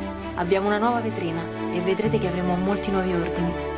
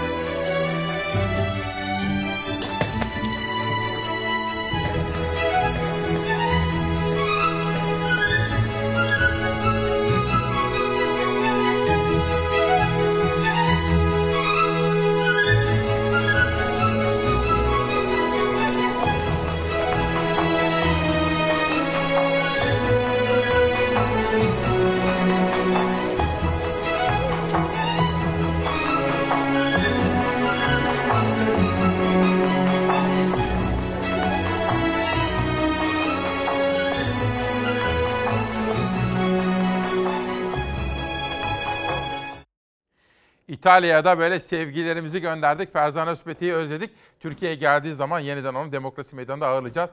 Böyle 3 dakikada aslında bir reklam filmi ama biz tabii reklam bölümünü kestik. Çünkü Rütük'ten ceza yemeyelim diye. Ama İtalya'da gündem oldu. Ben de kendisine hani konuşuyorduk dün. Dedim ki 3 dakikada bir Ferzan Özpetek filmi çekmişsiniz dedim. Hocam sever misiniz? Sevmez miyim? Bayılırım.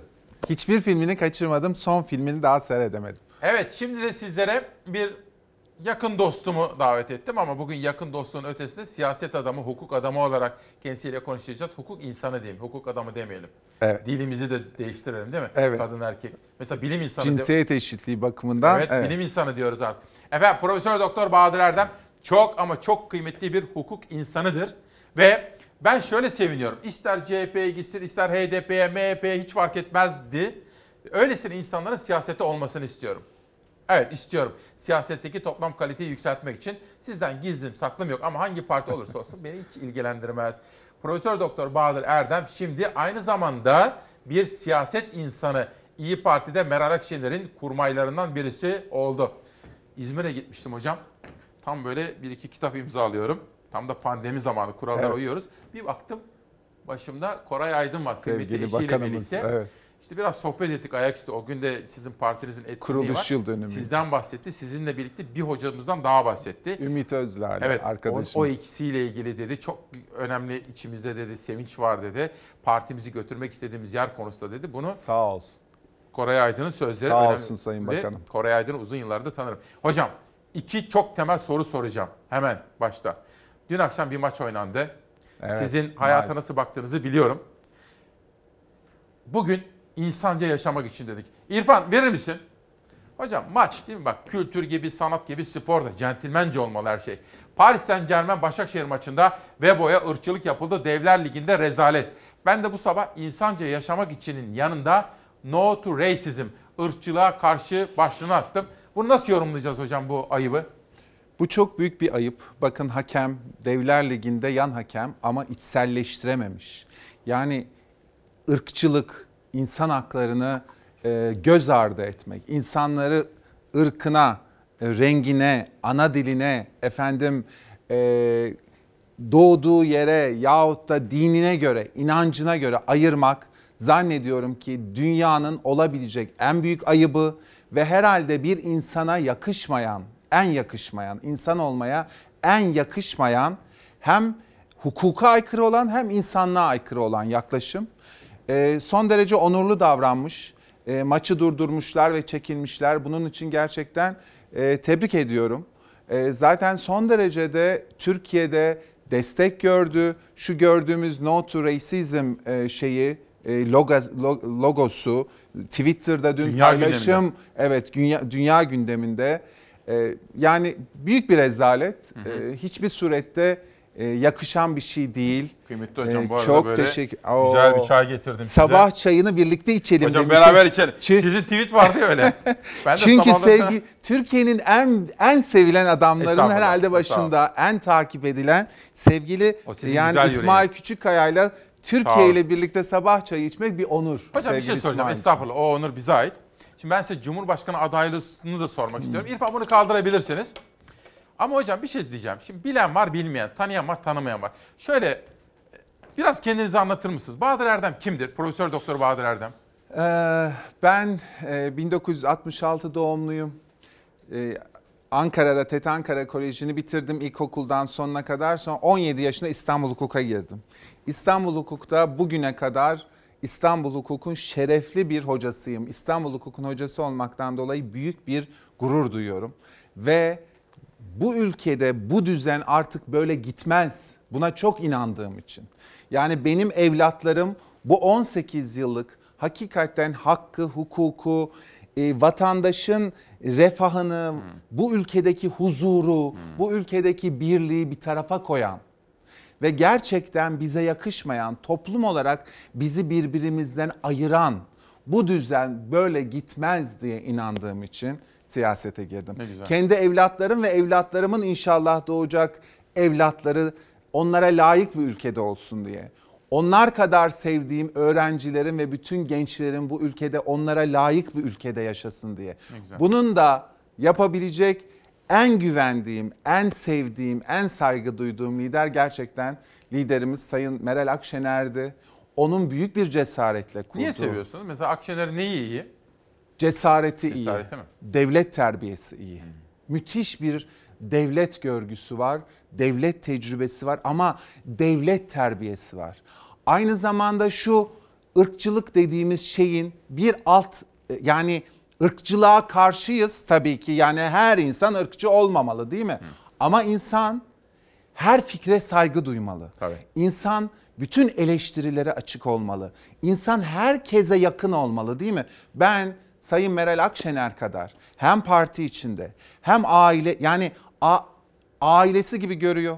Herkesi konuşturuyor. Herkesin sözünü şey dinliyor. Kadın Ve bu- hassasiyetiyle mi yaklaşıyor mesela? insan hassasiyetiyle yaklaşıyor. Ama biliyorsun İsmail'cim iktidarları iktidar yapan da Kadınlar. partileri iktidarları Kadınlar. alaşağı eden de kadınlardır. Hem kendi teşkilatları hem de geniş Ay, aynen. Hmm. Ben Türkiye Cumhuriyeti'nin kadınlarına çok güveniyorum. Bizim liderimiz kadın. Yani üstelik de öyle bir kadın ki bu kurtlar sofrasında yani siyaset tabii ki bir çok çok zor bir alan. Onu görüyorsunuz değil mi siz de Tabii şimdi? görmez. Nasıl yaylım ateşleri böyle. Görmez miyim? Welcome to the club. Gö- Kulübe hoş görme, welcome to the club. Ama daha da bileniyorum. Bu millete hizmet etmek için çok samimi Öyle mi? söylüyorum. Kararlılığınız İyi ki, girmi, iyi ki girmişim Güzel, diyorum. güzel. İyi ki girmişim diyorum. Ee, ve e, yani bütün bu kurtlar sofrasında aktif siyasette bu devletin her kademesinde bulunup gelip MHP gibi e, bir aykırı sesin çıkmasının imkansız olduğu bir e, geçmişte yepyeni bir parti kurup ve ama bunu iyilerle birlikte kurup biz bütün iyiler kendimize iyiler ve cesurlar diyoruz. Bu çok e, değişik bir söz. E, onun için bu partiye güvendim, başkanımıza güvendim. Sağ olsun. Onun e, davetiyle katıldım. çok da Peki, mutluyum. Şimdi hani kendinizi tanıtır mısınız dedim. ben- Ee, İyi Parti Genel Başkan Yardımcısı Profesör Doktor Bahadır Erdem. Aslında sevgili izleyenler Bahadır Erdem ilk benim dikkatimi çekmesi şöyle. Bazı sosyal medya mesajları artık 8 yıldır her sabah birlikteyiz ya birbirimizin hassasiyetlerini, kalbimizin ve zihnimizin nasıl çalıştığını biliyoruz. Bir gün bir paylaşımını gördüm. 3 şahane iyi yetişmiş, çok akıllı, özgüvenli, kendi ayakları üzerinde duran 3 kızı var ve ilişkileri de eşiyle Sibel'le de çok özel, çok kibar, karşılıklı anlayışa dayalı örnek bir şey. Biraz bahsedin bundan. Bahsedeyim çünkü ben hayatımda hep aileye önem verdim.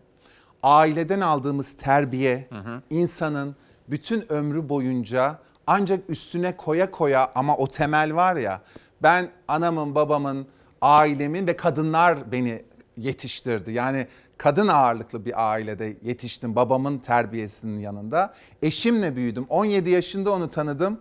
Üniversitenin ilk sınıfında yan yana oturduk ilk gün. Eşimle birbirimizi büyüttük ve ona olan sevgimi, saygımı, aşkımı hiçbir zaman her gün arttı ve bana Allah üç kız nasip etti.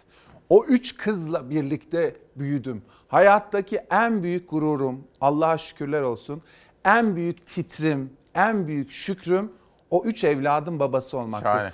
İsmail'cim evlattan daha büyük zenginlik var mı? Yok. İşte bütün bu çabamız, bütün bu çabamız gençler için. Bütün bu çabamız bu ülkenin e, yani şu e, Z kuşağı var ya o e, Y kuşağı, Z kuşağı hani hiç kimsenin e, efendim baskısıyla onlara şunu şöyle söyleyeceksin, şöyle inanacaksın, şu doğrudur lafına inanmayan, güvenmeyen. Bakın anne babadan alınan aile terbiyesi ya da sevgiden farklı bir şey söylüyorum. O çok önemli.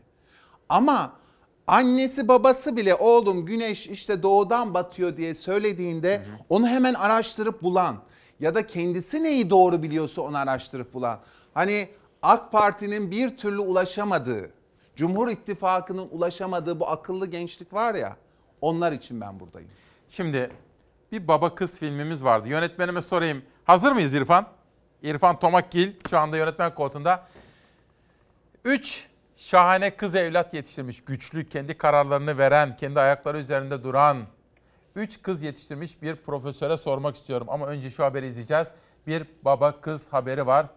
Kalbiniz hazır mı efendim? Biraz kalbiniz çalışsın. Hatta hatta biraz kalbiniz sızlasın.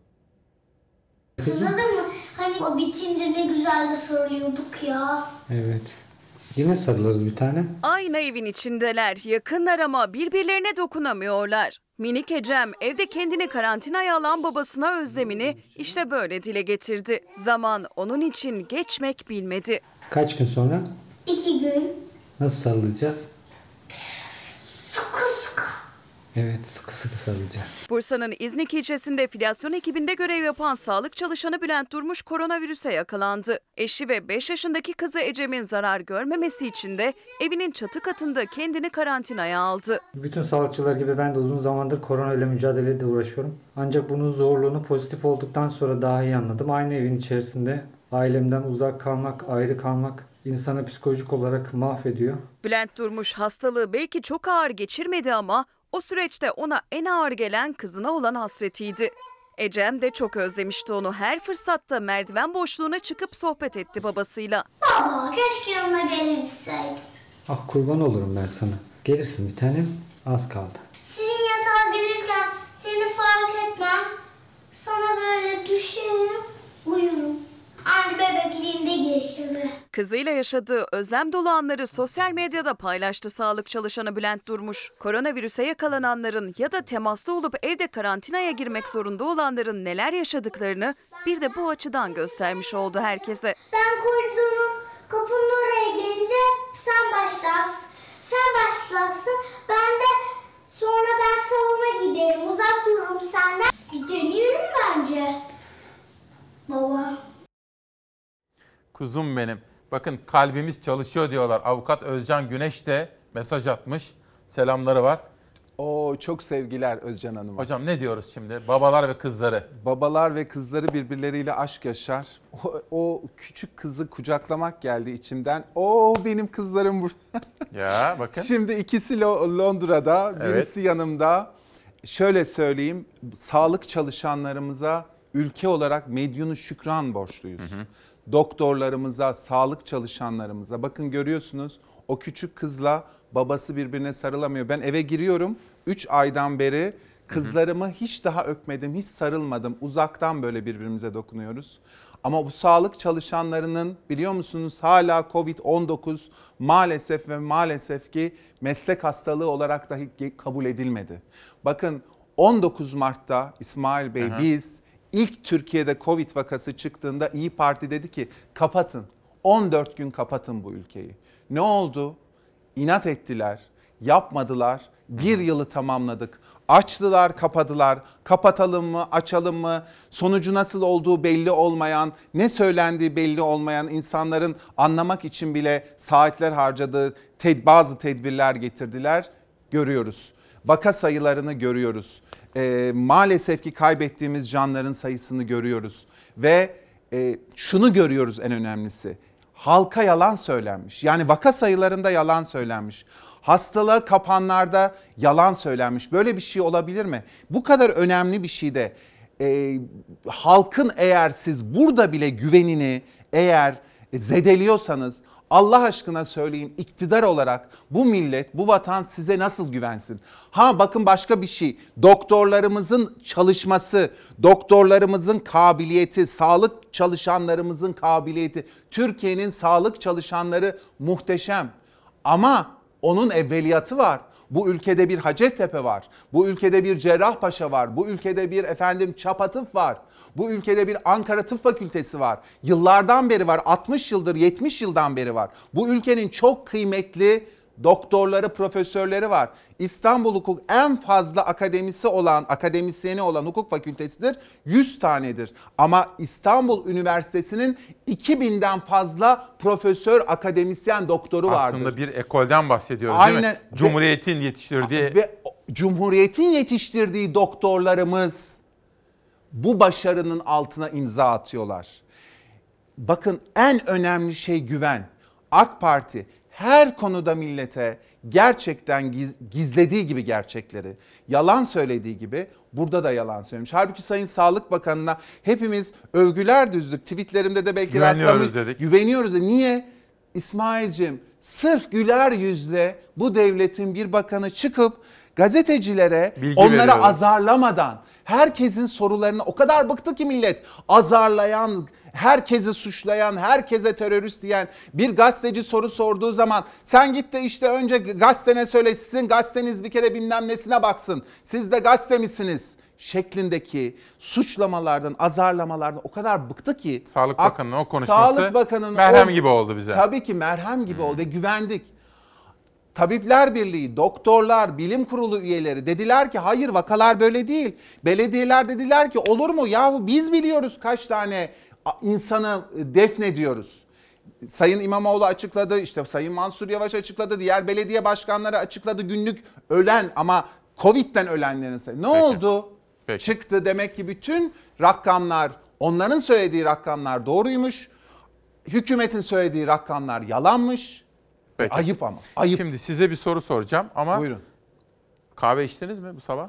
İçtim. İçtiniz mi? İşte yani tane- ben bu- ben bu- de ikram etsem bir sade kahve daha içer misin? Oo, ben hem de- çünkü iki kahve içeceğim de Seve birini seve, içtim. Peki. seve seve Şimdi içiyorum. Orhan Uğuroğlu benim meslektaşım, meslek büyüğüm.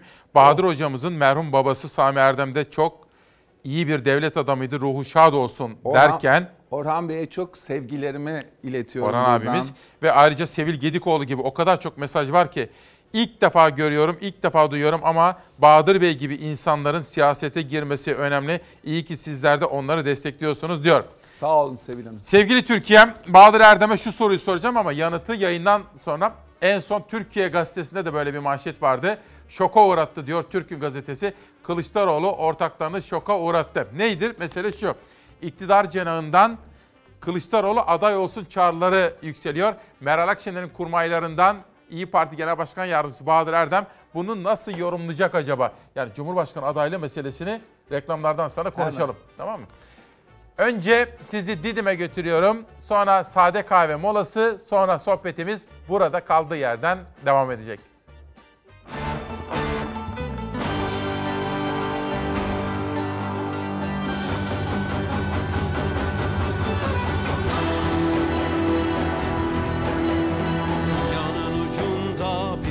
Gül açılmış. Efile file sen yele merhaba.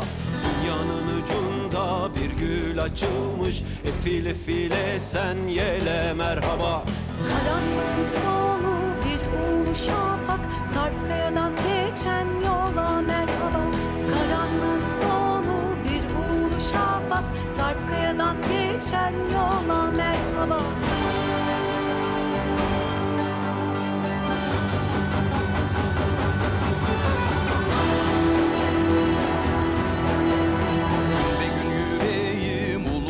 ulu yanında Engel tuzak kurmuş bekler yolunda. Gün be gün yüreğim ulu yanında Engel tuzak kurmuş bekler yolunda. Zulümlerde işkencede ölümde Bükülmeyen güce kolla merhaba.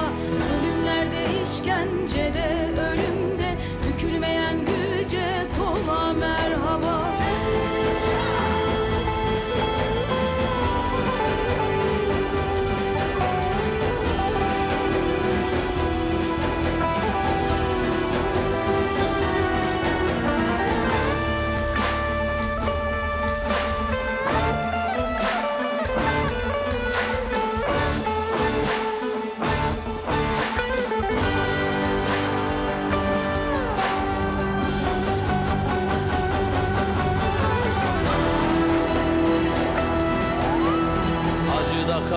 kahırda çekmiş geliyor. Güneşten boşanmış kopmuş geliyor. Acıda kahırda çekmiş geliyor. Güneşten boşanmış kopmuş geliyor. Bir ışık zelidir sökmüş geliyor. Kazım Usta coşkun sere merhaba Bir ışık zelidir sökmüş geliyor. Kazım Usta coşkun sere merhaba 9 Aralık Çarşamba insanca yaşamak için No to Racism yani ırkçılığa hayır diyoruz. Dün akşamki maçta meydana gelen o ayıpla birlikte biz sesimizi yükseltmeye çalışıyoruz. Başakşehir'in yanındayız diyoruz. Irkçılığa hayır diyoruz. Profesör Doktor Bahadır Erdem İyi Parti'de Genel Başkan Yardımcılığı görevde bulunmuş. Kendisine çok sorular geliyor. Çok selamlar var. Canan Gül hocamız da selam söylemiş. Çok sevgilerimi iletiyorum sevgili. Çok sayıda Kadın soru var ama. hareketinin en en en sağlam e, savunucusudur. Biz kendisiyle hocam amacımız şu. Siyasette kadın temsil oranını çok yukarılara taşımak. En az yüzde elli. Bana sordun Amacımız yani. Bahadır Erdem gibi araya başka şey. Ben kadınların haklarını savunmak için yıllardan beri uğraşıyorum. Aile Hukuku Derneği Başkanıyım. Çocuk haklarını savunmak için uğraşıyorum. Canan Güllü'den çok şey öğrendim İsmail'ciğim. Hepimiz. Çok şey Türkiye'de öğrendim. öğreniyor. Şu andan itibaren Savaş Yıldız yönetmen koltuğunda. Hocamıza reklamlardan önce demiştim ki Cumhurbaşkanı adaylığı kim olacak acaba? İktidar cenahına bakılırsa onlar illa Kılıçdaroğlu Erdoğan'ın karşısına aday olsun istiyorlar. Acaba İyi Parti ne düşünüyor onu soracağım ama Savaş esnafın sesini bir duyalım mı? Savaş hazır mıyız? Esnafın sesini duymak üzere çarşıda pazardayız.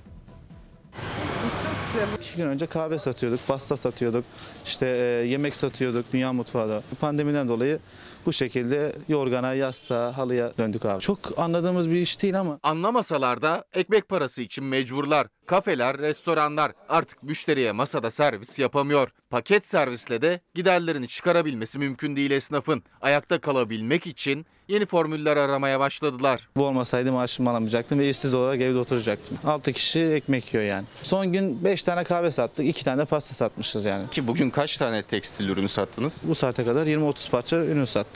İstanbul Beşiktaş'taki bu kafe yasak nedeniyle bütün masa sandalyelerini kaldırdı. İş yeri sahibi ev tekstil ürünleri satmaya karar verdi. Burası daha iki gün öncesine kadar bir kafeydi ama yasakların başlamasının ardından ev tekstili ürünleri satmaya başladılar. Kafeden kalma kahve çekirdekleri hala duvarda duruyor.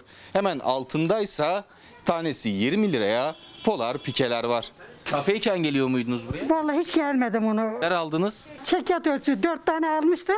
iki tane daha almaya geldim. Bir şekilde giderlerini karşılayacak bir formül bulanlar kendini şanslı sayıyor. Bulamayanlarsa kredilerle borçlanarak yeniden çalışabilecekleri zamana kadar dayanabilmeyi umuyor. Kepenkler kapalı. Alınan kararlar doğrultusunda faaliyet yürütemiyoruz. Kira borçlarımız birikmekte, vergi borçlarımız birikmekte, e, çalışanlarımıza karşı sorumluluklarımız var. O yüzden bir çaresiz bir durumda bekliyoruz diyelim. Kredilere başvurabileceğiz. Daha da borçlanacağız faiz üzerinden. Onur Taş da kafe işletiyor. Hem de salgından önce en hareketli olan adreslerden birinde yine o da. Beşiktaş'ta. Ancak müşteri yok. Esnaf arasında borç bulabilme trafiği yaşanıyor sadece. Sağdan soldan herkes birbirinden şu an borç istiyor. Örneğin Beşiktaş üzerinde şu an birbirinden borç istemeyen yok. Herkes birbirinden borç istiyor ama kimse kimseye veremiyor. Öyle bir durum da var. Böyle dönemlerde de devleti yanımızda görmek istiyoruz. Sadece kredi kapısı aralanıyor esnafa. Yani borçlarına borç ekleniyor. Borçlanacak şansı olmayanlarsa çoktan kepenk kapattı bile. Burası Beşiktaş'ta bir pizzacı ama kepenkleri kapalı. Belli ki umduğu satış rakamlarını yakalayamadı. Bugün kapısında kiralık ilanı var. Yüksel Tekcan da eşiyle birlikte emekli ama ikisi de çalışmak zorunda. O da formülü kirayı düşürmek için iş yeri sahibiyle masaya oturmakta buldu. Bir süre yarım kira ödeyecek ama bunun için bile paket serviste 200 porsiyona yakın mantı satması lazım. Ben pandemi döneminde %50 indirimli öderim diyerekten şey yaptım. Aralık ayı kirasını %50 olarak gönderdim. Ayda 100-200 mantı satarsak bir şekilde kirayı karşılarız düşüncesindeyim. Yani. Satamazsak eşim de ben de emekli insanlarız. Emekli maaşımızla, birikintimizle o kiranın yarısını karşılamak durumundayız. Derdeme soralım hocam esnaf gerçekten ama gerçekten zor durumda. Çünkü pandemide kapandık. Kapanabiliriz ama acaba esnafı destekledik mi? Esnafı hiç desteklemedik ve yazıktır. Esnaf kan ağlıyor İsmail Bey. Esnaf kan ağlıyor. Bizim Sayın Genel Başkanımız daha pandemi öncesi esnafları dolaşmaya başladı. Bugün 20 ili geçti. Belki 90 ilçeyi geçti ve bütün Türkiye'yi dolaşacak. Maskeyi takıyor pandemi döneminde esnafa gidiyor. Soruyor sadece. Derdiniz nedir? Nasılsınız? İyi misiniz? Bakın görüyoruz esnaf kan ağlıyor. Ve bu ülke bu bakın yahu 2020 yılında Türkiye'nin 1 trilyon 950 milyar geliri olmuş. Ama vergiden ama oradan ama şuradan ama buradan. Vatandaşa dağıtılan ne?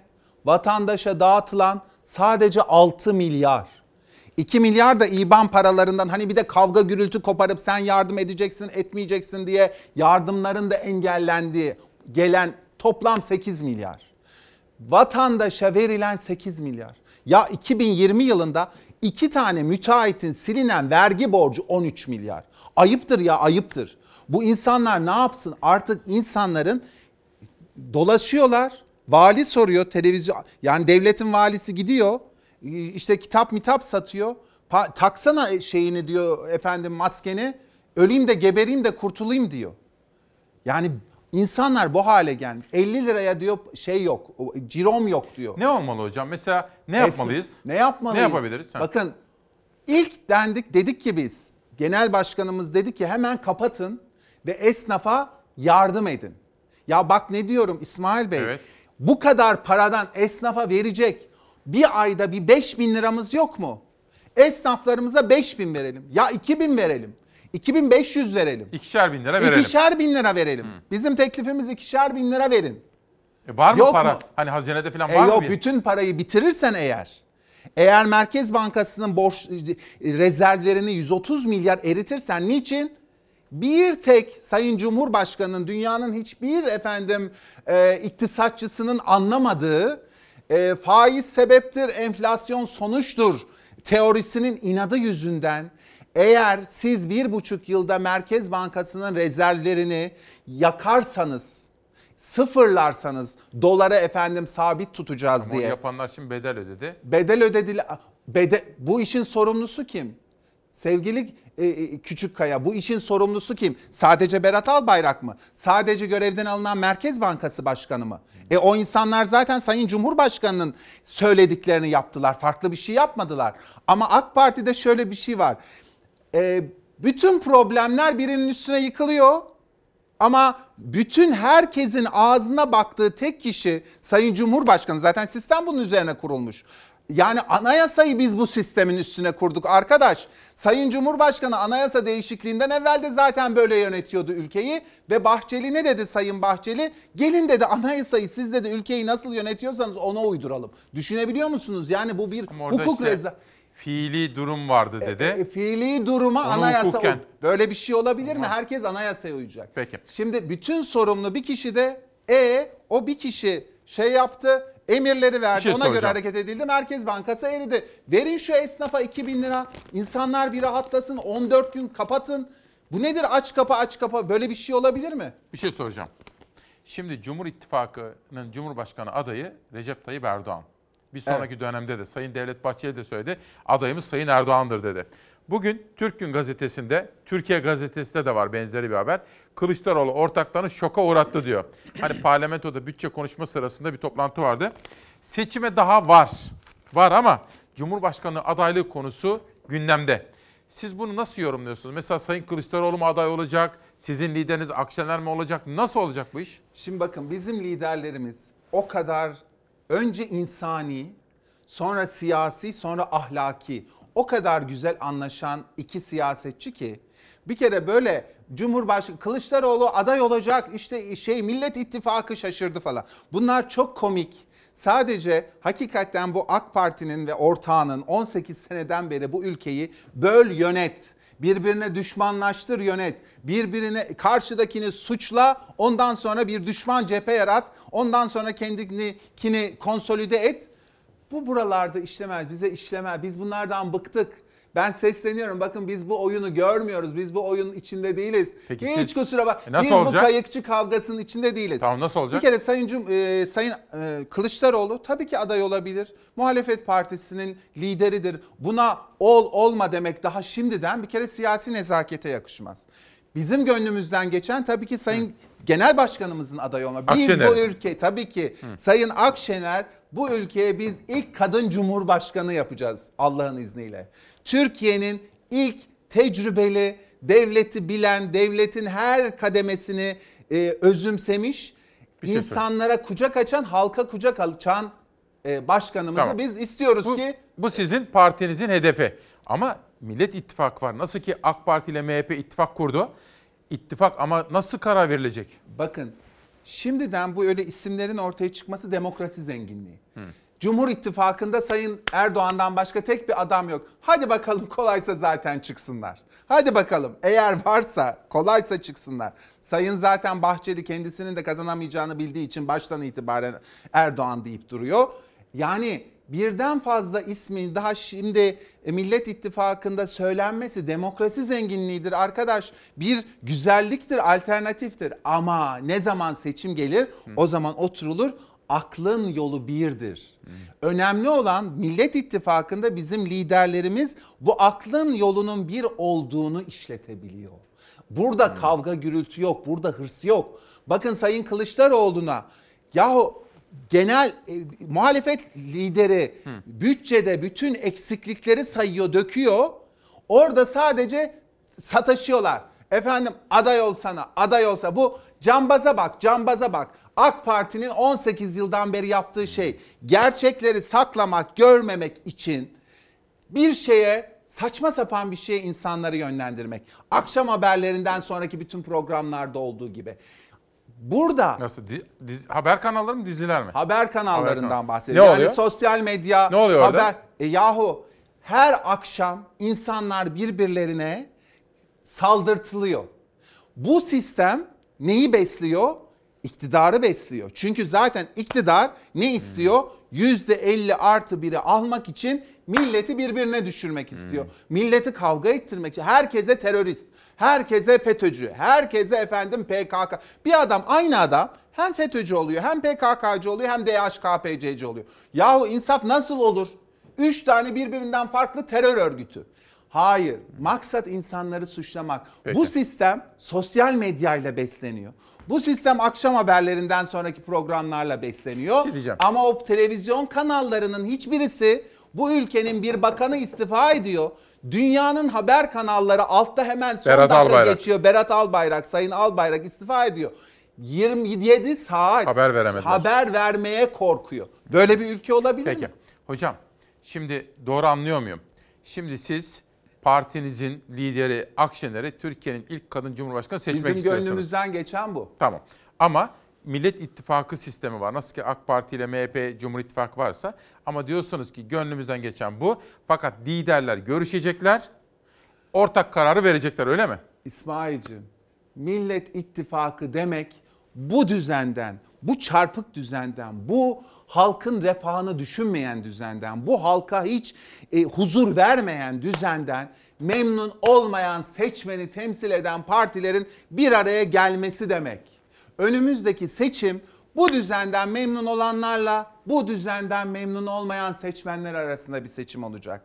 Millet İttifakı hiçbir surette kişisel hırslarla efendim e, giden bir ittifak değil. Sadece milletin sadece milletin hayrını düşünüyor. Bizim partilerimizin arasında bir kavga yok, bir efendim hırs yok. Bizim liderlerimiz bir araya gelir.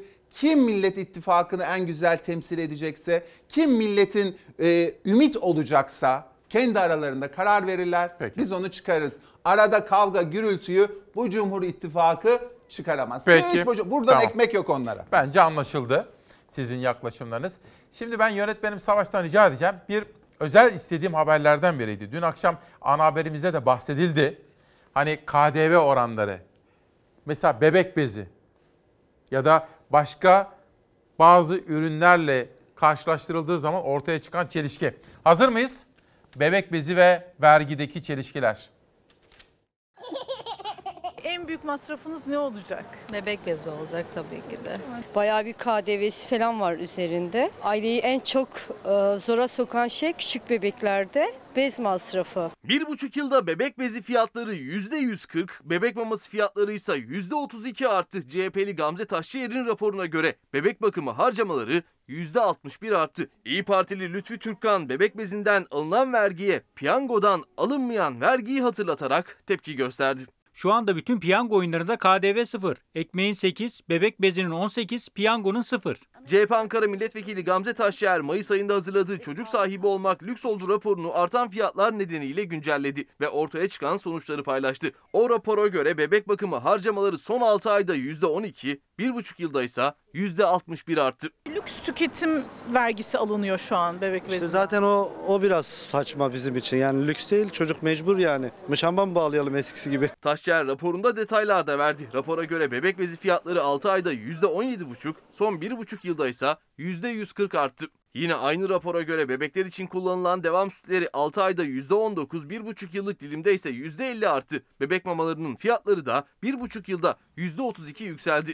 Taşçıer hayat pahalılığına dikkat çekti. Asgari ücrette çalışan bir adam çocuğuna mı baksın, evin kirasını mı versin, hangi birini yapsın? Bebek bezindeki vergilere ise İyi Partili Lütfü Türkkan'dan tepki geldi. Türkkan, Milli Piyango'da KDV'nin sıfırlandığını söyledi. Bebek bezinde %18, ekmekte %8 olan KDV'yi hatırlattı. Profesör Doktor Bahadır Erdem'e soralım hocam. İki konu. Asgari ücret, arkadaşlar çalar saati de verin. Bir taraftan da vergideki çelişkiler. Bakın asgari ücrette İyi Parti'nin iyi asgari ücret diye bir tanımladığı çok akıllıca bir şey var, teklifi var. Bu bu seneki asgari ücreti de geçiştirelim. Aman her senenin sonunda bir asgari ücret belirlememiz lazım. Başımızın da belası. Tamam bir rakam belirledik seneye kadar işte herkes bu bu değil. Biz diyoruz ki şu anda 943 lira asgari ücretin brütü. Neti herkes 2325 lira alıyor. Geriye kalan 675 lirayı ne yapıyor? Vergi olarak devlete veriyor. İşverense 3458 lira ödüyor. Onun da parasına kadar 3000'in üstü. 458 lira. Biz diyoruz ki herkese devlet 3000 lira net asgari ücret versin. Bu aradaki 675 lirayı bütün dar gelirliler için devlet üstlensin. Böylece işverenin de mali yükü artmasın. O yine 458 lira versin. İşverene ek bir e, yük olmasın. Ama böylece herkesin cebine ne olacak? Bakın yüzde 47 asgari ücrete çalışıyor. Türkiye'de çalışanların yüzde 47'si asgari ücret alıyor. Ya geçen gün bir kadın televizyonda diyor ki 12 seneden beri çalışıyorum. Ben hiç mi adam olmadım? Hiç mi bir şey öğrenme? 12 senedir asgari ücrete çalışıyorum. Böyle düzen olur mu diyor. Şimdi bu 675 lira var ya ne yapacak? 100 milyar lira ek tüketim sağlayacak. Niye? Dar gelirli o parayı alacak ve tüketecek ama nereye tüketecek? Gidip de e, yabancı mal almayacak. Nereye? Türkiye'de üretilen malları alacak. Şu esnaf kanı alıyor ya. Bu insanlar 675 lirayla ya gidecek markette alışveriş yapacak ya çocuğuna bir bere alacak, ayağına bot alacak. Yani bu cari açığı da arttırmayacak. Neden? Çünkü bu herkesin cebine giren bu tüketim artışı yurt dışından alınacak mallara gitmeyecek. Türkiye'deki esnafımıza harcanacak. Aynı zamanda bir maliyet yaratmayacağı için esnafa bu enflasyona da sebep olmayacak. Çünkü maliyet artışlı bir enflasyon yaratmayacak. Bu bu bütün sistemi sevgili İsmail'cim Yok, çok mantıklı. gözeten bir şey. Mantıklı. Büyüten bir şey. Yani bu çıkış bu şeyden çıkmayı sağlıyor. Ekonomik e, Anlıyorum. dar boğazdan. Mesela bebek bezi hocam işte alamıyor insanlar. Ya alamıyor tek bez alıyor ya ne yapsın? Ya Allah aşkına 1 milyon 300 küsür bin lira 9 Mart'tan beri insanlar 9 aydır 1 milyon 300 bin Allah aşkına kendinizi onun yerine koyun. Bırakın bu müteahhitleri desteklemeyi. Ya bırakın günahtır yani bu insanlar yani biz Türk milleti çok şeydir gururludur açız demez. Yani Türkiye Cumhuriyeti'nin vatandaşları açım diye sokaklara Avrupa'da olduğu gibi dökülmez. Bak vakti zamanında Venedik ne yaptı? Ekonomik kriz esnasında. Arkadaş dedi ben bağımsızlık istiyorum dedi. Bana ne dedi? En zengin dedi şehir benim dedi. İtalya'nın dar gelirli şehirlerini niye çekeyim dedi. Düşünebiliyor musun? Biz de insanlarımız birbirine yardım eder. Bir aile ilişkisi vardır. Ama artık buraya geldi. Kimsenin kimseye uzatacak eli yok. Parayı, Türkiye'nin parası var. Yeter ki Türkiye'nin parasında hükümet önceliği vatandaşa versin, millete versin. Şimdi bir şey söyleyeceğim. Çok ilginç bir psikoloji var, toplum psikolojisi. İşte Murat Gürer'den tutun, Ümit Eraslan'a, Sıdıka Baysal'dan tutun. Çok sevgiler. Sıdıka Tunceli Baysal'a Belediye Başkanı Murat'a Fatih da. Mehmet Maçoğlu. Oh be diyor insanlar. Şimdi bakın demek ki özgürce konuşan, yapıcı bir dil ama net ifadeler kullanan insanları özlemişler. Bunu unutmayın. Çok teşekkür ediyorum. Dün sosyal medyayı tarıyordum. Ben Murat İde'yi de iyi takip ederim. Murat İde benim meslektaşımdır, arkadaşım, dostumdur. Beraber mesai arkadaş yaptık. Şimdi Meral Akşener'in basın danışmanı. Bir baktım aşı oldum diyor. Ben de aradım Murat bir geçmiş olsun. iki ne aşısı oldun? Bana anlattı. Çok merak ediyordum. Dedim ki ya sabah dedim bir 5 dakika bağlansam. Hay hay dedi. Murat İde hattımızda mı? Hattımızda mı? Murat Günaydın, günaydın. yayınlar. Nasılsın Muratçım? Sağ ol İsmail çok iyiyim. Yoldayım ben. Bana yoldaşlık ediyorsunuz hocamla birlikte. Hocama da selam saygılar Selamlar sunuyorum. sevgili Murat Bey. Nereye Murat? İzmir'e gidiyorum. Dünkü aşı olayından sonra bir anneme görünmem icap etti. Tabii Aha. merak ediyor şimdi. Çok selam Çünkü söyle. Gidip Ellerinden öpüyoruz annemizin. sağ ol sağ ol eksik olma. Kızın nerede kızın? İstanbul'da dün onunla konuştuk. O zaten hemen aradı nedir durum. Biraz da onun şeyiyle oldu aslında. Bir kurduğu bir cümleyle oldu. Evet. Ee, o bu aşı işlerini merakla bekliyordu, takip ediyordu. Ee, dolayısıyla ben de İstanbul, şey, Ankara'daki klinik çalışmalardan o vesileyle haberdar oldum. Ben de takip etmeye başladım. Ee, Murat, şimdi- aslında biraz Zeynep'in şeyiyle başladı. Zeynep'e de teşekkür edeceğiz. Murat sen bir anlatır mısın? Ne aşısı oldun? Nerede oldun? Nasıl oldun? Şimdi e, Hacettepe'de bir klinik çalışma var. E, uzunca bir zamandır devam ediyor. E, biz onu Çin aşısı olarak biliyoruz. Hani marka kullanmak istemedim. Çin aşısı olarak tanıyoruz o aşıyı. Bir gazeteci arkadaşım da orada denek olmuştu gönüllü olarak. Ondan önce bir bilgi aldım. Ne yapabiliriz, nasıl yapabiliriz diye. Beni listeye hocalarla konuştu ve listeye aldılar. E, biraz daha sonra da gün verdiler. E, bu aşıdan önce bir e, test yapılıyor, PCR testi yapılıyor. E, ardından da e, e, herhangi bir şekilde daha önce geçirmiş olup olmadığını kontrol etmek amacıyla bir antikor testi yapılıyor. Bu her iki testten sonra eğer uygunsa şartlar, sağlık şartları ve kan durumu uygunsa e, bu aşının deneyi oluyorsunuz gönüllü olarak. E, bu testler bitti. E, daha önce geçirmediğim antikor oluşmamış, geçirmediğim ortaya çıktı. Zaten düzenli test yaptırıyoruz biz e, sürekli sahada olduğumuz için. E, PCR testimden de herhangi bir sonuç çıkmadı, olumsuz bir sonuç çıkmadı. E, dolayısıyla e, denek olabildim. E, şu anda 24 saat oldu yaklaşık. E, dün dün sabah da aşıyı yaptırdım. Aşı koldan oluyor değil mi? Koldan omuzdan oluyor. Ee, Daha önce biraz daha aşağıdan yapanlarda e, ufak tefek ağrılar olmuş. O sebeple e, daha omuza yakın bir yerden yapılıyor. E, Valla sağ olsun e, hocamın eli de çok hafifti. E, Genelde "Aa, eli çok hafif falan denir bu tür şeylerden sonra. Eli de çok hafifti.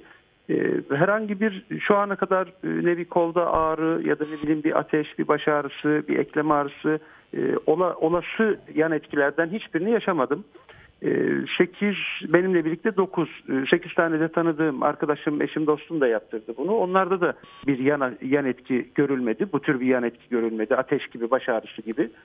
Ee, Şimdi ikinci aşıyı 14 gün sonra olacağız ve ardından da e, antikor testi yapılacak tekrar. Vücut antikor geliştiriyor mu, geliştirmiyor mu? 14 Ama şu ana sonra. kadar yapılmış olanlar, evet, şu ana kadar yapılmış olanlarda mesela ikinci aşıyı olmuş olanlarda e, antikor gelişmeye başladı. Kanda benim üç tane tanıdığımda e, ve çok da şey e, bağışıklık sistem Güzel. sistemleri de muhtemel ki güçlü, e, çok da sağlam miktarda antikor oluşmaya başladı. Dolayısıyla inşallah işe yarar. Bu beladan da kurtuluruz İnşallah. hep birlikte. Geçmiş olsun Ee, Murat. Ama tabii sağ ol çok teşekkür ediyorum. Bir, bir şeye biraz önce hocamla konuştunuz. Ben tabii tanık olduğum için de bir kez daha üstünden geçmek isterim. İlk zamanlarda bir üç gün alkışladık ama ben hakikaten bir kurtuluş savaşı olarak görüyorum. Sağlık Evet. ordusu açısından. Tabii. E, Yani inanılmaz bir fedakarlıkla e, çalışıyorlar E, ve onları onların sesini biraz daha duymak duymaya ihtiyacı var. Ülkenin en azından onların öncelikle ihtiyacı var ki daha sağlam bir mücadele verebilsinler, ayakta kalabilsinler. Orayı çok önemsiyorum. Şahit oldum. Murat bir şey soracağım. Meral Akşener aradı mı? E, Genel Başkan'la görüştüm evet. Peki o Ona da daha olacak önce mı? söylemiştim. Ona daha önce söylemiştim denek olacağımı. Evet. E, hayırlısı olsun dedi. E, olayım mı olmayayım mı diye bir e, soru da yönelttim. Bu tür durumlarda evet veya hayır denmez. Bu tür durumlarda aracı olunmaz dedi. Fikir Peki. beyan edilmez dedi. Onun bilgisi vardı. E, ama o geçenlerde ifade etti. Bir Sayın Cumhurbaşkanı da bir olsun bakalım. Ardından elbette ben de olurum dedi. Bir aşırı karşıtlığı yok e, Peki. Sayın Genel Başkanım. Murat çok geçmiş olsun. Dikkatli git. İyi yolculuklar diliyorum. Teşekkürler. Annene de saygılar. Hocam son soru. Şimdi biz yapıcı, ülkemizin iyiliğini isteyen insanlar olarak eleştiri yöneltiyoruz ama yapıcı bir dille. Evet. Kişiselleştirmeden Evet. ve mutlaka çözüm önerisinde bulunarak. Sizi iyi tanıyorum. İyimser yapınızı, geleceğe dair umutlar beslediğinizi iyi biliyorum. Son sorum şu olsun. Türkiye'mizin aydınlık geleceği için ne söylemek istersiniz? Öncelikle şunu söylemek istiyorum. Bu iş böyle gitmez. Milletimiz, sevgili milletimiz kesin olarak şuna inansınlar ki bu iş böyle gitmeyecek. Bakın AK Parti'nin 18 yıl boyunca ve ortaklarının bir yöntemi var. Karşıdaki her fikri, her muhalif görüşü, her muhalif düşünceyi suçlamak. Suçladığınız zaman oradan bir kavga çıkarıyorsunuz ve tabii ki psikolojik bir durum. İnsanlar suçlandığı zaman Aa, yani ben öyle değilim deme ihtiyacı duyuyor. Biz bu kayıkçı kavgasına girmeyeceğiz. Sizin huzursuzluğunuzdan bıktık. Millet bıktı. Sizin kavganızdan bıktık. Sizin kızgın yüzünüzden bıktık. Sizin 18 senedir bu ülkeyi bölmenizden, bölerken sosyal medyayı kullanmanızdan, televizyonları kullanmanızdan, insanları birbirinize düşürmenizden bu millet illallah dedi. Bu milletin gerçekten sorunları var. Bu milletin gerçekten dertleri var. Biz onu çözmek için geliyoruz. Ve şu kadarını söyleyeyim. AK Parti'nin mirası nedir? 18 yılın sonunda ben size söyleyeyim büyük bir ekonomik kriz, büyük bir hukuk krizi, adaletsizlik, hukuksuzluk, mahkemelerin anayasa mahkemesi kararlarına uymaması, HSK'nın her aksi fikri söyleyen hakimi anında görevden alması ve kavga kavga. AK Parti'nin mirası kavgadır sevgili Küçükkaya. Bakın şöyle söyleyeyim bu ülke çok büyük bir ülke. Her türlü imkanı da var.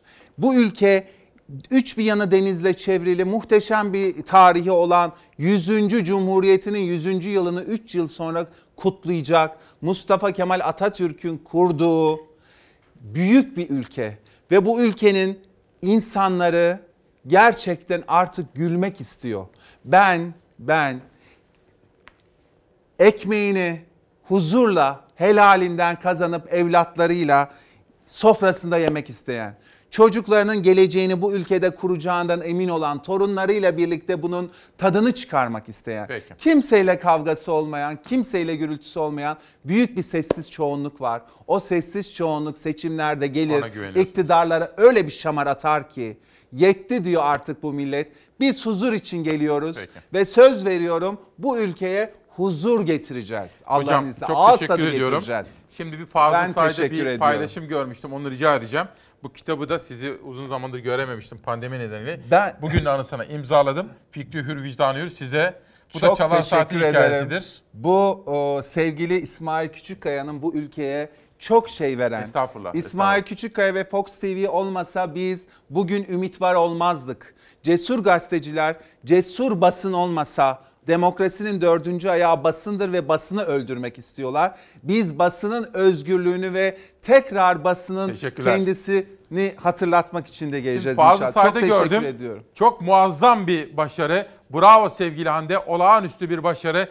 Keman sanatçısı Hande Küden bir yıldır çaldığı Berlin Filarmoni Orkestrası birinci keman grubuna asil üye olarak kabul edildi. Berlin Filarmoni Orkestrası'na Türkiye'den kabul edilen ilk keman sanatçısını kutluyorum. Güvenç Dağüstü'nün Oda TV'deki yazısı üzerinden bir canilik vardı. Vaktim kalmadı yarına onu anlatacağım. Bugünü de Ezgi Köker'le kapatmak istiyorum. Yıldızların altında diyorum.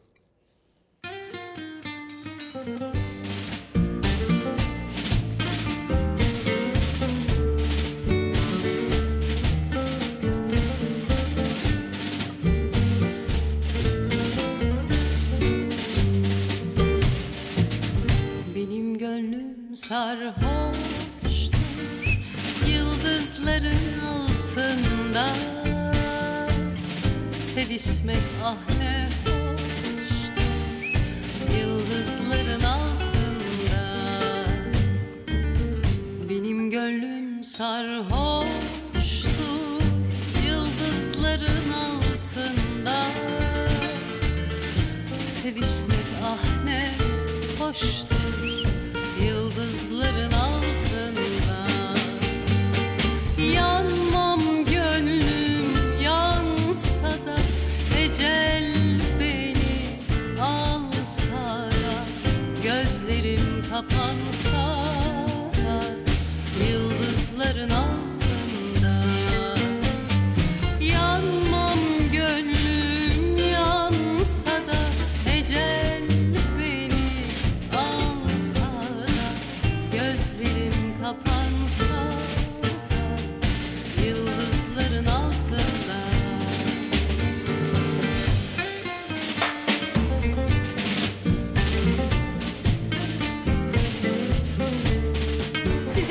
geldim buraya. Garip bir şey bu. Bir erkeğin peşinden gitmek, onu düşünmek. Görünce sevinmek, hiç bilmediğim bir şeydi. Mavi nurdan bir ırmak, gölgede bir salıncak. Bir ikimiz kalsak, yıldızların altında. Mavi nurdan bir ırmak,